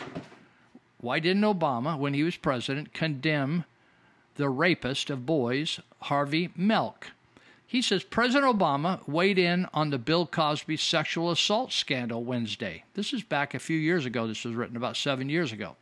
Remember, Bill Cosby got arrested for repeatedly sexually assaulting women. Okay? I won't go into all the details. I don't have time. Guy asks a question. He says, he brings up the fact that President Obama, why would a president even have to get into this with Bill? He didn't have to comment on everything, the president, but Obama was so full of himself, he had to make some comments about Bill Cosby's sexual assault scandal. He says, I'll say this. If you give a woman, or a man for that matter, without his or her knowledge, a drug, and then have sex with that person without consent, that is rape. And I think this country, any civilized country, should have no tolerance for rape, Obama said to the press. When asked if, the question was, if Cosby's Presidential Medal of Freedom, which he received in 2002, now was 2015, 13 years before, he asked about the Presidential Medal of Freedom that he got from President Bush. In other words, you're going to take it back? So then Valerie Jarrett, you remember Valerie Jarrett? She was like his second wife, except she's a female. You know, he had two guys living together, Michael and Barack, but Valerie was actually full-blown female. Remember, she was his go-to girl. And Valerie Jarrett then said to Mark Halperin that Obama has zero tolerance for rape. And so this author says, zero tolerance, question mark? Yeah, right. So Obama, during his presidency, honored the late gay rights activist, that means the dead gay rights activist, and rapist Harvey Milk in 2009. He honored him. How'd he do that? He gave him the Presidential Medal of Freedom, which Milk's nephew, Stuart Milk, accepted at the White House. In other words, Harvey was dead, so after his death, he honored him with this Medal of Freedom. A rapist. He wouldn't, he regretted, maybe, he attacked Cosby, but he honored, after he knew that Harvey Milk had raped young boys, he put the President of Medal of Freedom on Stuart Milk. Then he said this, Harvey Milk's voice will forever echo in the hearts of all those who carry forward his timeless message. What message was that? Screw young boys? Have sex with teenagers when you're 30-some years of age? In 2013, Obama's White House announced the horrific Harvey Milk Champions of Change program to recognize openly gay American elected officials. So let me tell you about Harvey Milk. There's been movies made about him that were totally a lie. There's been things written about him, totally a lie. Harvey Milk was a liar. This article said, Harvey Milk had sex with underage boys as evidenced by his relationship with 16-year-old Jack McKinley. Jack ran away from home before meeting Milk and ended up killing himself after a long relationship with Milk as he became an adult. 16-year-old McKinley was looking for some kind of father figure. At 33, Milk was launching a new life, though he could hardly have imagined the unlikely direction towards which his new lover would pull him. This is a quote from Randy Schiltz. He was a former San Francisco Chronicle writer. Former because he died of AIDS. Randy Schiltz was a homosexual. He was a great writer. He wrote a book. He wrote Milk's biography, The Mayor of Castro Street. You can read it right in the book. Harvey was in on the book. Having sex with a 16-year-old boy in California is called statutory rape. The age of consent to have sex with older people in California, you got to be 18. The rape laws were instituted in 1970. That current rape law. Milk also urged teenager Gerard Doles, D-O-L-S. You remember there's no internet back then, no email. You called or you wrote letters. So there's some records. Milk also urged teenager Gerald Doles to run away from home from Minnesota. This is a teenager. This is an underage boy that Harvey Milk urged to leave his home.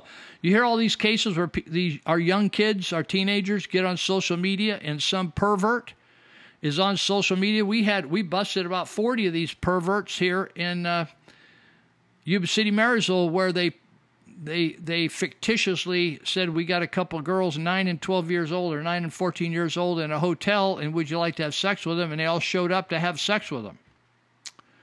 Melk reached out to Gerald Doles, began to have a conversation with him, and encouraged him to run away from home, from his parents in Minnesota, to live in San Francisco with Harvey. And he would actually give him help on how to do so, how to do all this, and he did it in a letter sent to Doles. Doles, who did not end up running away to Milk City, made the revelation in a 2008 interview. Harvey Milk was sick in the head. We used to say he's a pervert. Parents, when they tell their kids, do not entertain strangers going down to, when you're walking to school or home or going anywhere. Somebody pulls over and said, hey, I'll give you a ride. Turn it down. Call me. Call your parent. Don't take candy. You know the old deal. Don't take candy from strangers. Melk was a pervert who was soliciting young boys because he didn't. All older homosexual men like fresh meat. That's just the way. You may not like the way that sounds, but that's the truth. So this guy says, Melk told Doles, don't tell your parents about you and me. Don't tell your parents. That's exactly what happens in today. And we got all kinds of cybersecurity detectives busting people left and right. They would have busted Melk. Melk would be the cybersecurity pervert and to take advantage of young men. Did you know that Melk served in the military? He lied saying that he got thrown out of the military. He got an honorable discharge out of the military. He lied to get victim sympathy. He actually was a conservative until he moved to San Francisco. And when he lived in San Francisco, the liberals down there said, if you ever want to get it anywhere politically, you got to be a Democrat. This author of this article in 2015 said, will Obama make a statement suggesting that Melk's Medal of Freedom be revoked? Will the White House discontinue its Harvey Melk Champions of Change program? Now there's another article that says, pedophile Harvey Melk, election fraud, and the worst mass murder in history. Harvey Melk wasn't just, he was very ambitious homosexual. He had a camera shop that was not successful in the Castro district. He decided he tried to run for office many times and failed. Finally, he hooked up with a guy named Jim Jones, who people say was a right-wing conservative pastor. That's completely incorrect, 180 degrees off. He was a left-wing God-hater. He stomped on the Bible. He was a charlatan.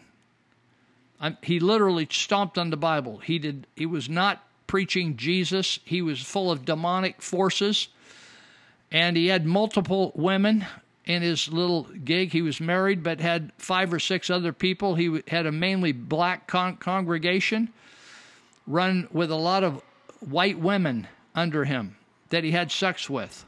That is not a Christian minister. That is not a conservative minister. He promoted communism.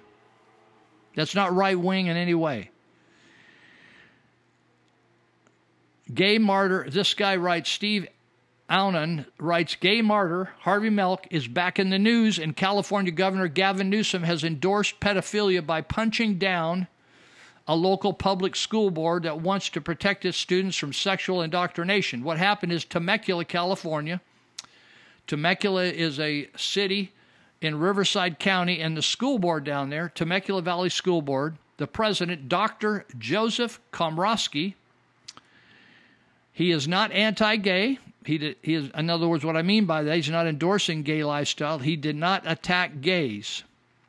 What he did was Komrosky does not want school books to glorify non-pederasts, which is another word for a pedophile or a pervert, P-E-D-E-R-A-S-T-S.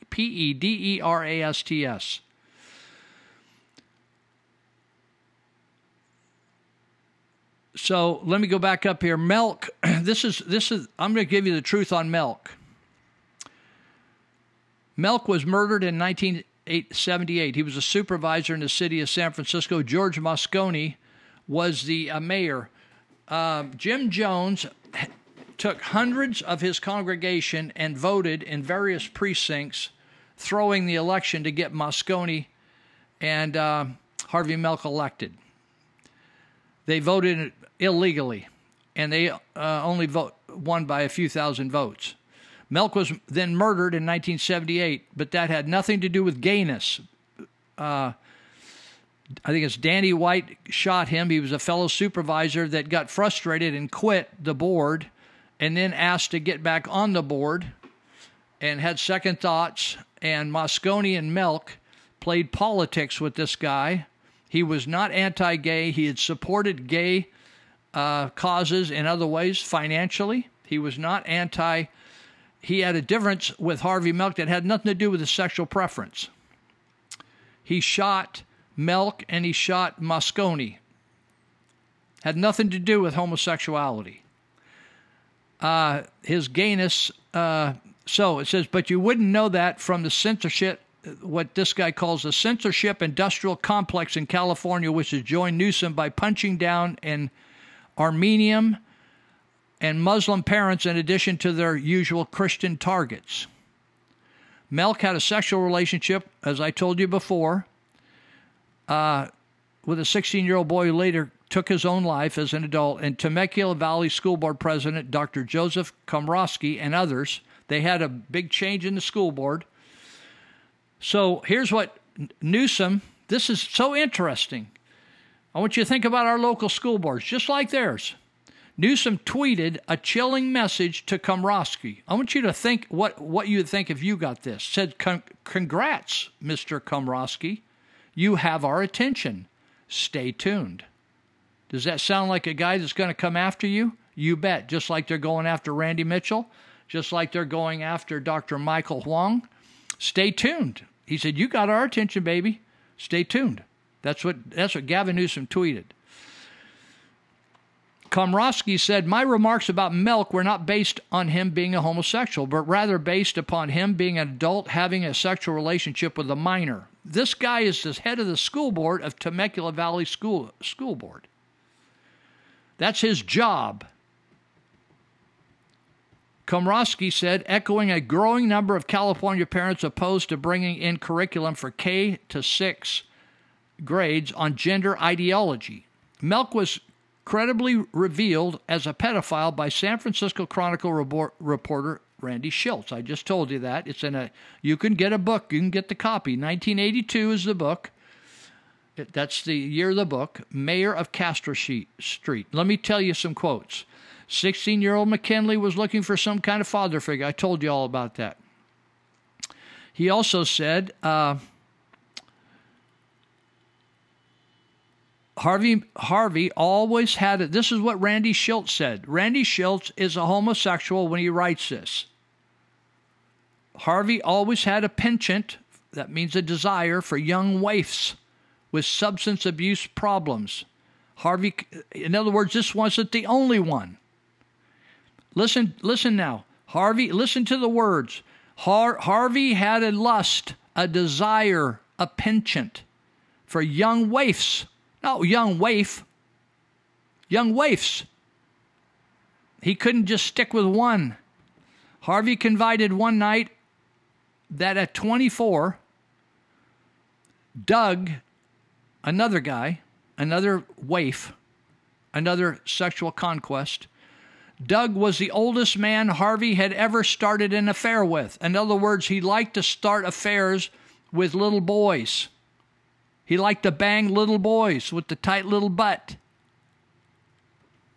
Vulnerable. Groom them.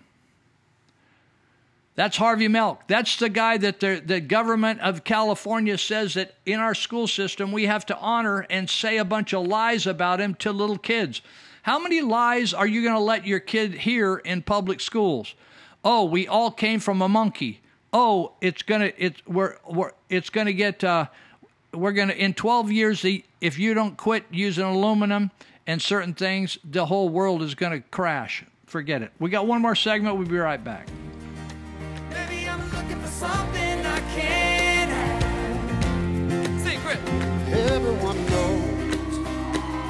by my transgression. It's still in my heart somewhere. It's melody, harmony for you and me tonight. I hear them call my name. Everybody says, I think as a Christian, at this point, it's easy to look at the world and feel like a complete stranger to it. Right is wrong and wrong is right.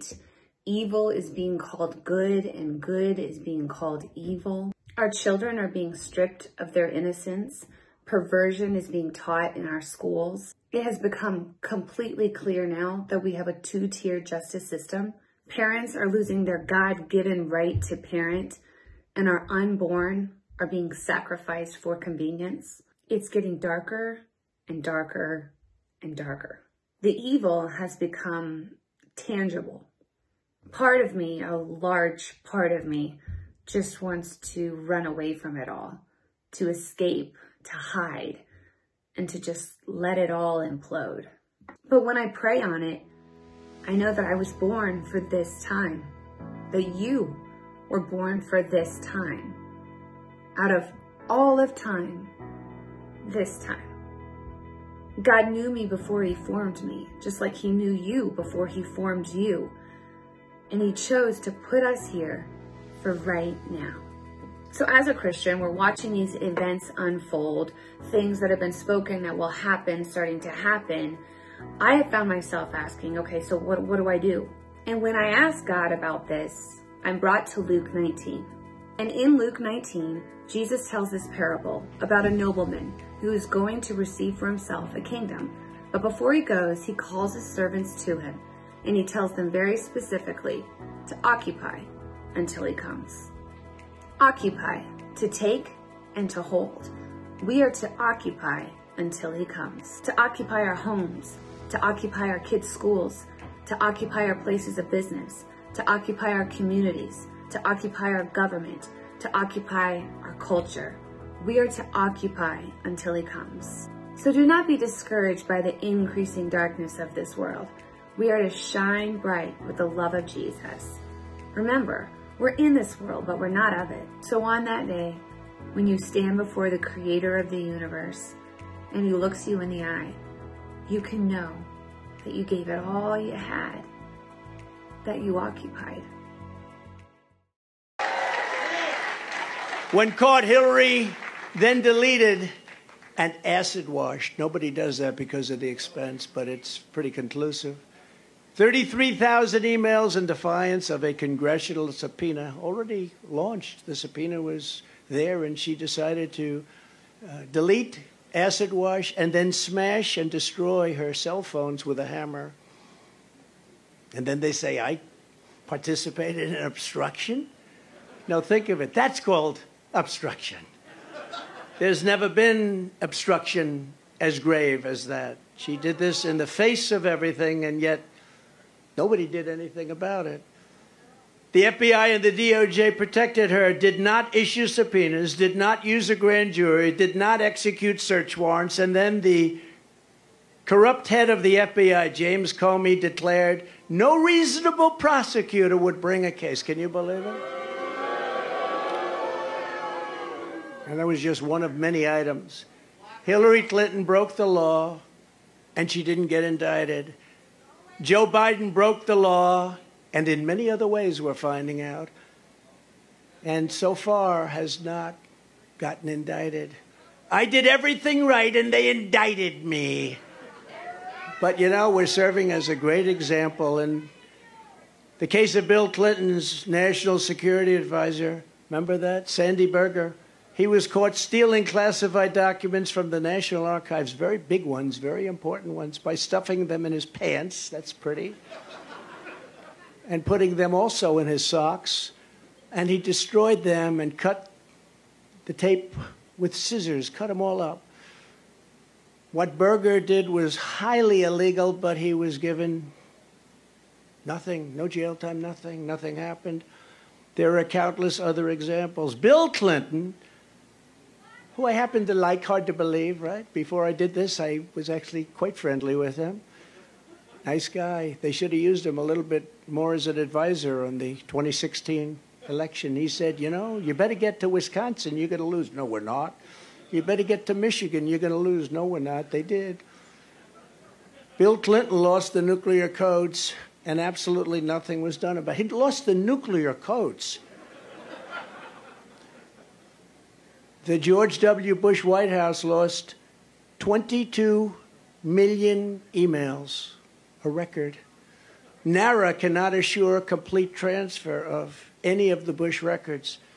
A document shredding truck was spotted on the way to Dick Cheney's house. Can you imagine?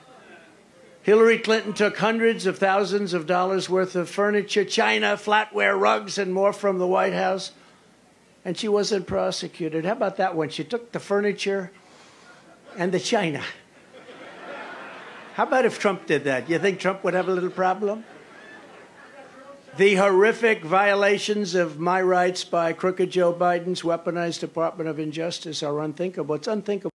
And here we go again, with migrants being transported away from the border. This time, they were flown to California. But wait, Florida paid for it? Okay, let's review. Last year, asylum seekers who crossed the U.S.-Mexico border began to be sent to cities all over the U.S. by the governors of border states like Texas, and it's been a huge controversy. In one instance, Florida actually paid to fly out nearly 50 migrants from Texas to Martha's Vineyard, Massachusetts. And now it seems like they did that again, but this time with 2 flights to Sacramento, California. According to reports, migrants were recruited in Texas and offered the free flights to California, and sometimes made false promises of finding work. California Governor Newsom is not happy and has called Florida's Governor DeSantis a small, pathetic man. And he hinted California could pursue kidnapping charges. Florida has not yet responded, but it's worth noting that Florida recently passed a new law that authorized $12 million for these kinds of migrant relocations. Stay tuned for more. Happy birthday to me, the greatest president in history. We're going to make America great again and save our country. It's America's favorite birthday, boy. What a fantastic day. Flag Day and a wonderful birthday. I'm having a big, beautiful birthday Big Mac, the biggest Mac in the history of the world. Here's to 77. It's a beautiful day. Here's to 77. And the best is yet to come. Everything is broken. Broken bottle. Broken plates. Broken switches. And broken gates. Broken dishes.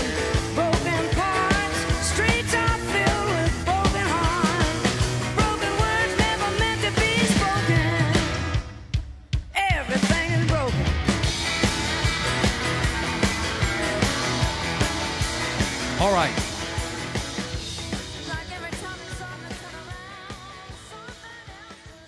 Here's some more information about Harvey Milk. Harvey Milk was an honorably discharged U.S. Navy veteran and a Goldwater Republican stockbroker in New York. Did you ever hear this? This is the truth. What you've been told is a lie. He got out of the U.S. Navy. He was a Republican. He's a conservative. He was gay. He was a stockbroker in New York. He moved to San Francisco in 1972. As Democrat politician Art Agnos said, Milk found freedom, grew his ponytail, and started to move to the left. He tried to come out as a conservative politician, but that didn't work, so he became a leftist and invented a non-existent dishonorable discharge to benefit him politically. Agnos said, you know, Harvey, I know you want to go someplace in politics in the city, this is a quote, but you're not going to go too far with your throw the bums out conservative speech. You got to give people hope. A week later, Milk delivered his Give Them Hope speech. It was stunning to see him turn around and sound like a liberal. The next year, he was a full-blown progressive, recalled, according to Agnos, who went on to serve as a mayor in San Francisco from 88 to 1992.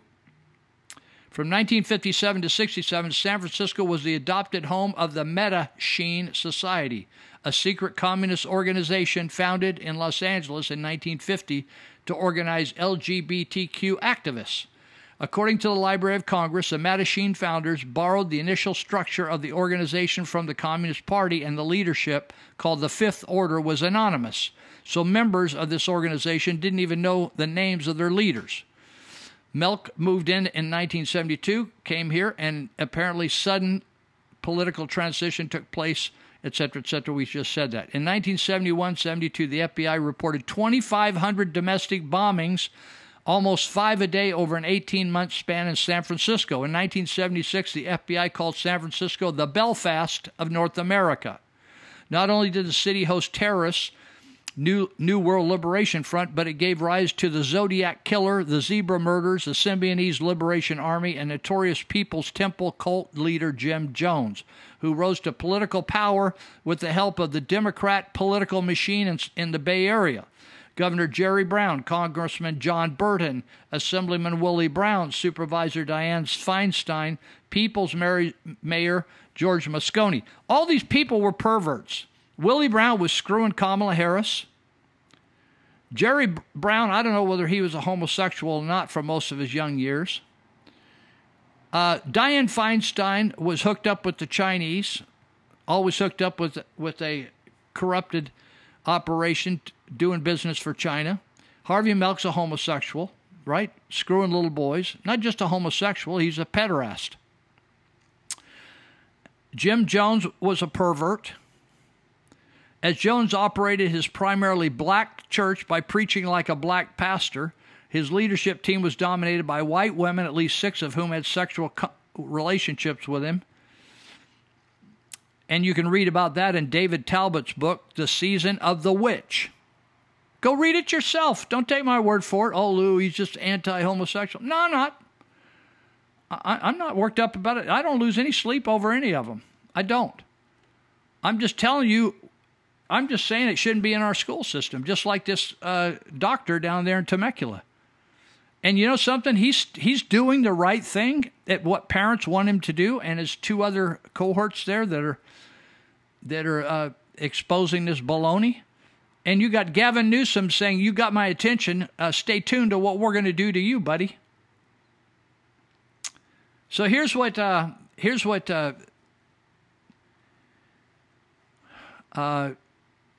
Milk said. He said, Jim Jones said, this is Jim Jones before they all went to Guyana, and he talked them into almost 1,000 people to kill themselves. We loaded up 13 of our buses with maybe 70 people on each bus. Don't you think of this? This is a movement. 13 times 70. You multiply it. And we had those buses rolling nonstop up and down the coast into San Francisco the day before the election. According to Jones, this is Jones' son, Jones Jr. We had people going from precinct to precinct to vote. So you think we had the ability to tip the election to Moscone? Absolutely. Slam dunk. We only won by 4,000 votes. But I'm giving my father credit for that. So in Moscone, he repaid Jim Jones. Criminal Jim Jones, cult leader, was appointed the head of San Francisco Housing Authority. Then, the thing about Jim Jones' church, they took all these poor kids, these foster kids. In fact, many of them died in Guyana by being forced to drink poison.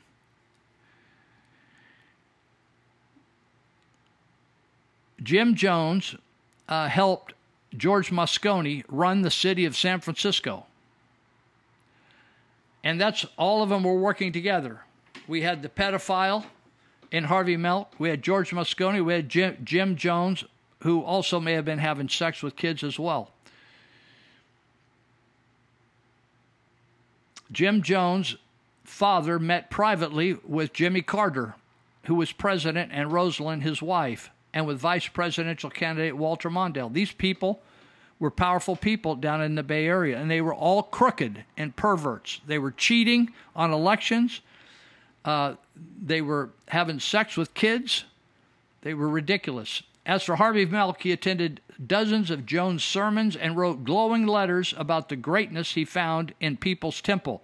In fact, I don't know whether you ever read the Chronicle back then, but Herb Cain used to be my parents' favorite author, writer, and he was just so enchanted with Jim Jones. Well, I don't want to get there. There's a lot more here. So anyway, on November 27th, on November 18th, 1978, listen to how this stacks up. Almost 1,000 people died by murder or suicide at the direction of Jim Jones and his compound in Guyana. Just 9 days later, on November 27th, George Moscone and Harvey Milk were shot to death in City Hall by disgruntled former supervisor Danny White. It was not anti-homosexual. It was nothing to it, but he got PO'd at these guys who double-crossed him, Moscone and Milk. And instead of just eating crow and going on with his life, being bitter or better, he shot him. And because they sabotaged his political career in San Francisco. That's the truth. All the other stuff is myth. Today, 45 years after the largest mass murder in history and a double political assassination perpetrated by an elected politician, California celebrates Harvey Milk Day each year. I think it's May 21 every year. Milk also has his face on a U.S. postage stamp. Is that disgusting or what? And an elementary school is named after Milk, and a U.S. naval ship. The only comfort I get out of the U.S. naval ship, it wasn't a destroyer, it was an oiler. And all homosexuals need a bit of oil to get the job done. That's a little of a Freudian payback.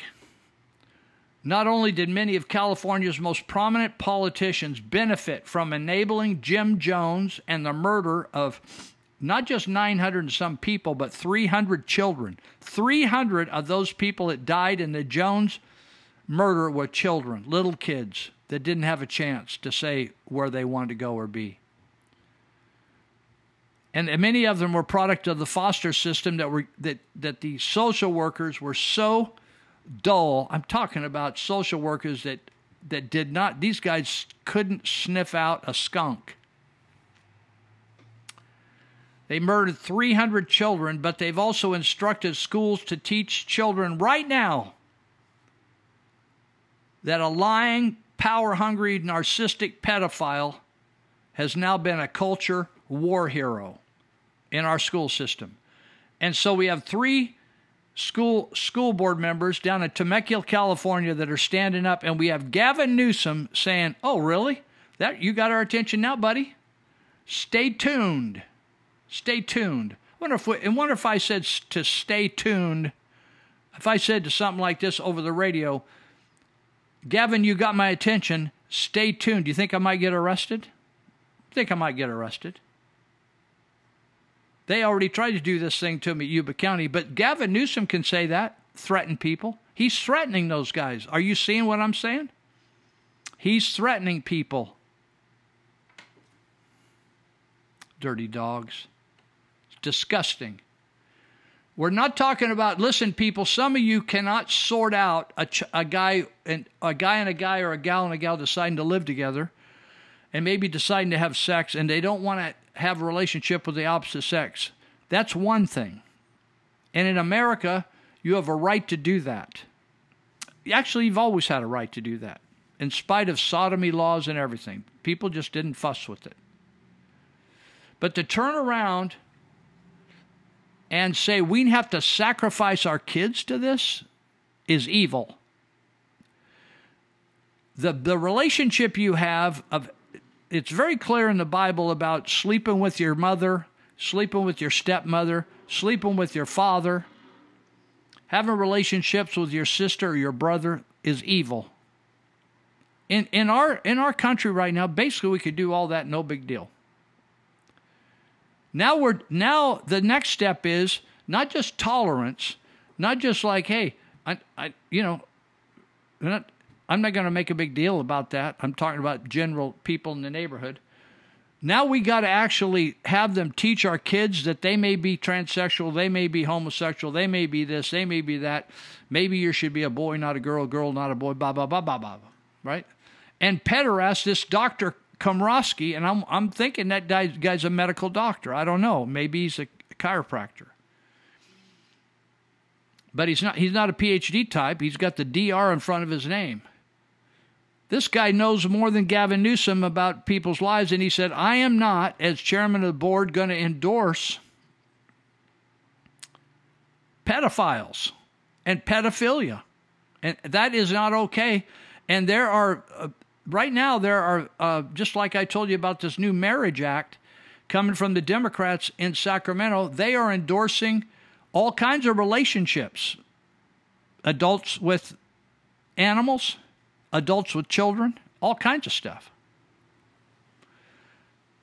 And for standing up, that's what he's getting. Komrovsky is standing up. Now I'm wondering what our local school boards up here are going to do about some of this stuff, and what our parents are going to do.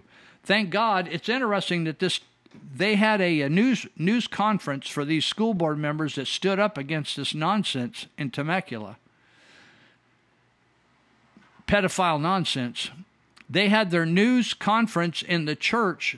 I don't know what flavor of church it was, but Tim Thompson is the pastor, and he was very involved in the protests at the Sacramento Capitol, state capitol, during the fight over the mandates on COVID. He's very active.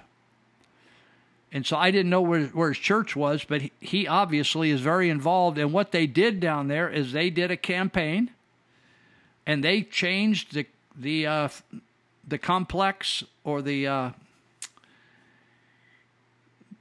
changed their board members, and they voted some people out and voted some different people in to stand up against this nonsense, to save the environment down there for their kids and the teaching curriculums. So anyway, it'll be interesting to follow that. But if you ever think, you said you were threatening somebody, it's interesting. See, that's what the county council were trying to say. I said to Dr. Lou, like, stay tuned, I'm coming for you, babe. I didn't ever say that. I never said that. But that's what they wanted to go a restraining order. You think we could? I wonder if we should get a restraining order on the governor of the state of California for threatening Dr. Komrovsky down in Temecula, California. You might want to pray for Dr. Komrovsky and the school board members. It does not name the other school board members down there. I've kind of scrolled away from that right now, so I can't quote even his first name, but probably it's the Temecula Valley School District, something like that. Honestly, I'm telling you that the government officials are getting away with murder. I mean, that's not a hyperbole. They're getting away with murder. They're killing people. They're holding people in jail. I don't know what you think happened to Mr. Epstein, but I don't believe for a minute that he took his own life. Honestly, people, they can tell anything, and you'll believe them. It's Joseph Komrovsky, Komrovsky. Gavin Newsom ended a tweet calling Temecula School Board President Dr. Joseph Komrovsky an ignorant person. What he did is he called slain, according to Newsom, civil rights icon, LGBTQ civil rights icon, Harvey Milk, a pedophile, in a debate over a social studies curriculum. In other words, they were in a school board meeting, and everybody was going at it, and he called, correctly, Harvey Milk a pedophile. That's exactly what he was. He said he never... Doug, whoever Doug is, who was in his 20s, he said, I've never started a new sexual relationship with somebody this old. I always started with little kids.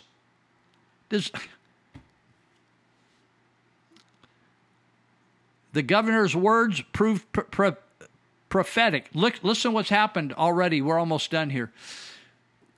Here's what happened. California's Attorney General and Department of Education are now scrutinizing the Temecula Valley Union School District where a conservative school board majority has delighted supporters and outraged critics by actions since taking power in December. While Temecula is no stranger to culture war fights, Sacramento's focus on its school district marks an escalation in the long-running fight between the city's Christian conservatives and a vocal progressive movement in the traditionally red city in southwest Riverside County. So Mr. Newsom is mad because we call Harvey Milk a pedophile. That's what he is. I don't know. That dude didn't just do it once. He made a lifestyle of it.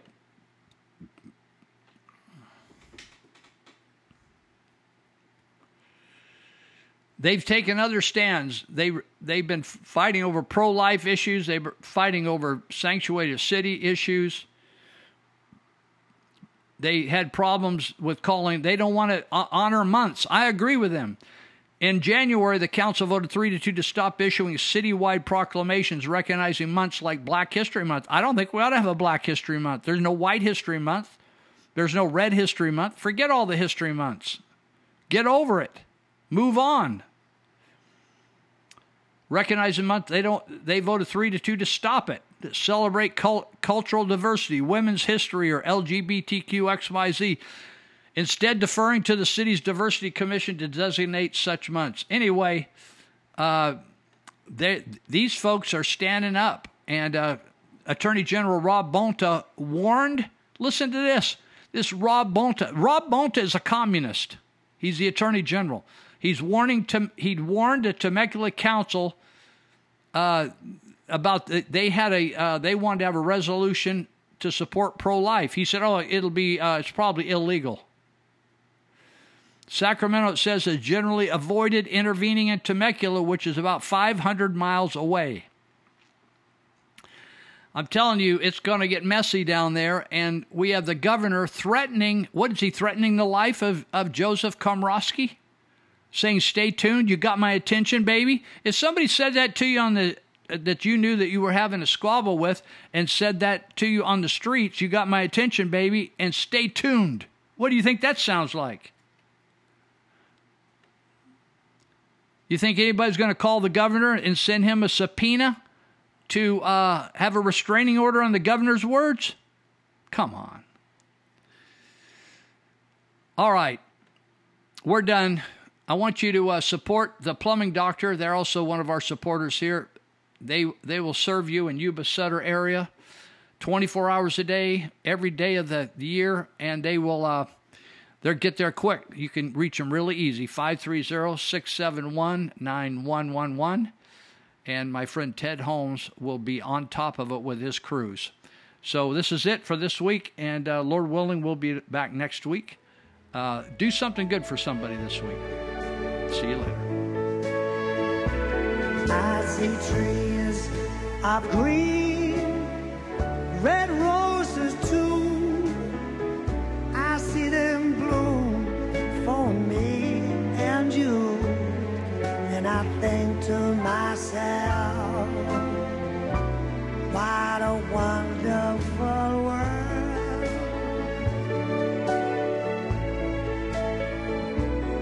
I see skies are blue and clouds of white, the bright and blessed day and the dark, sacred night.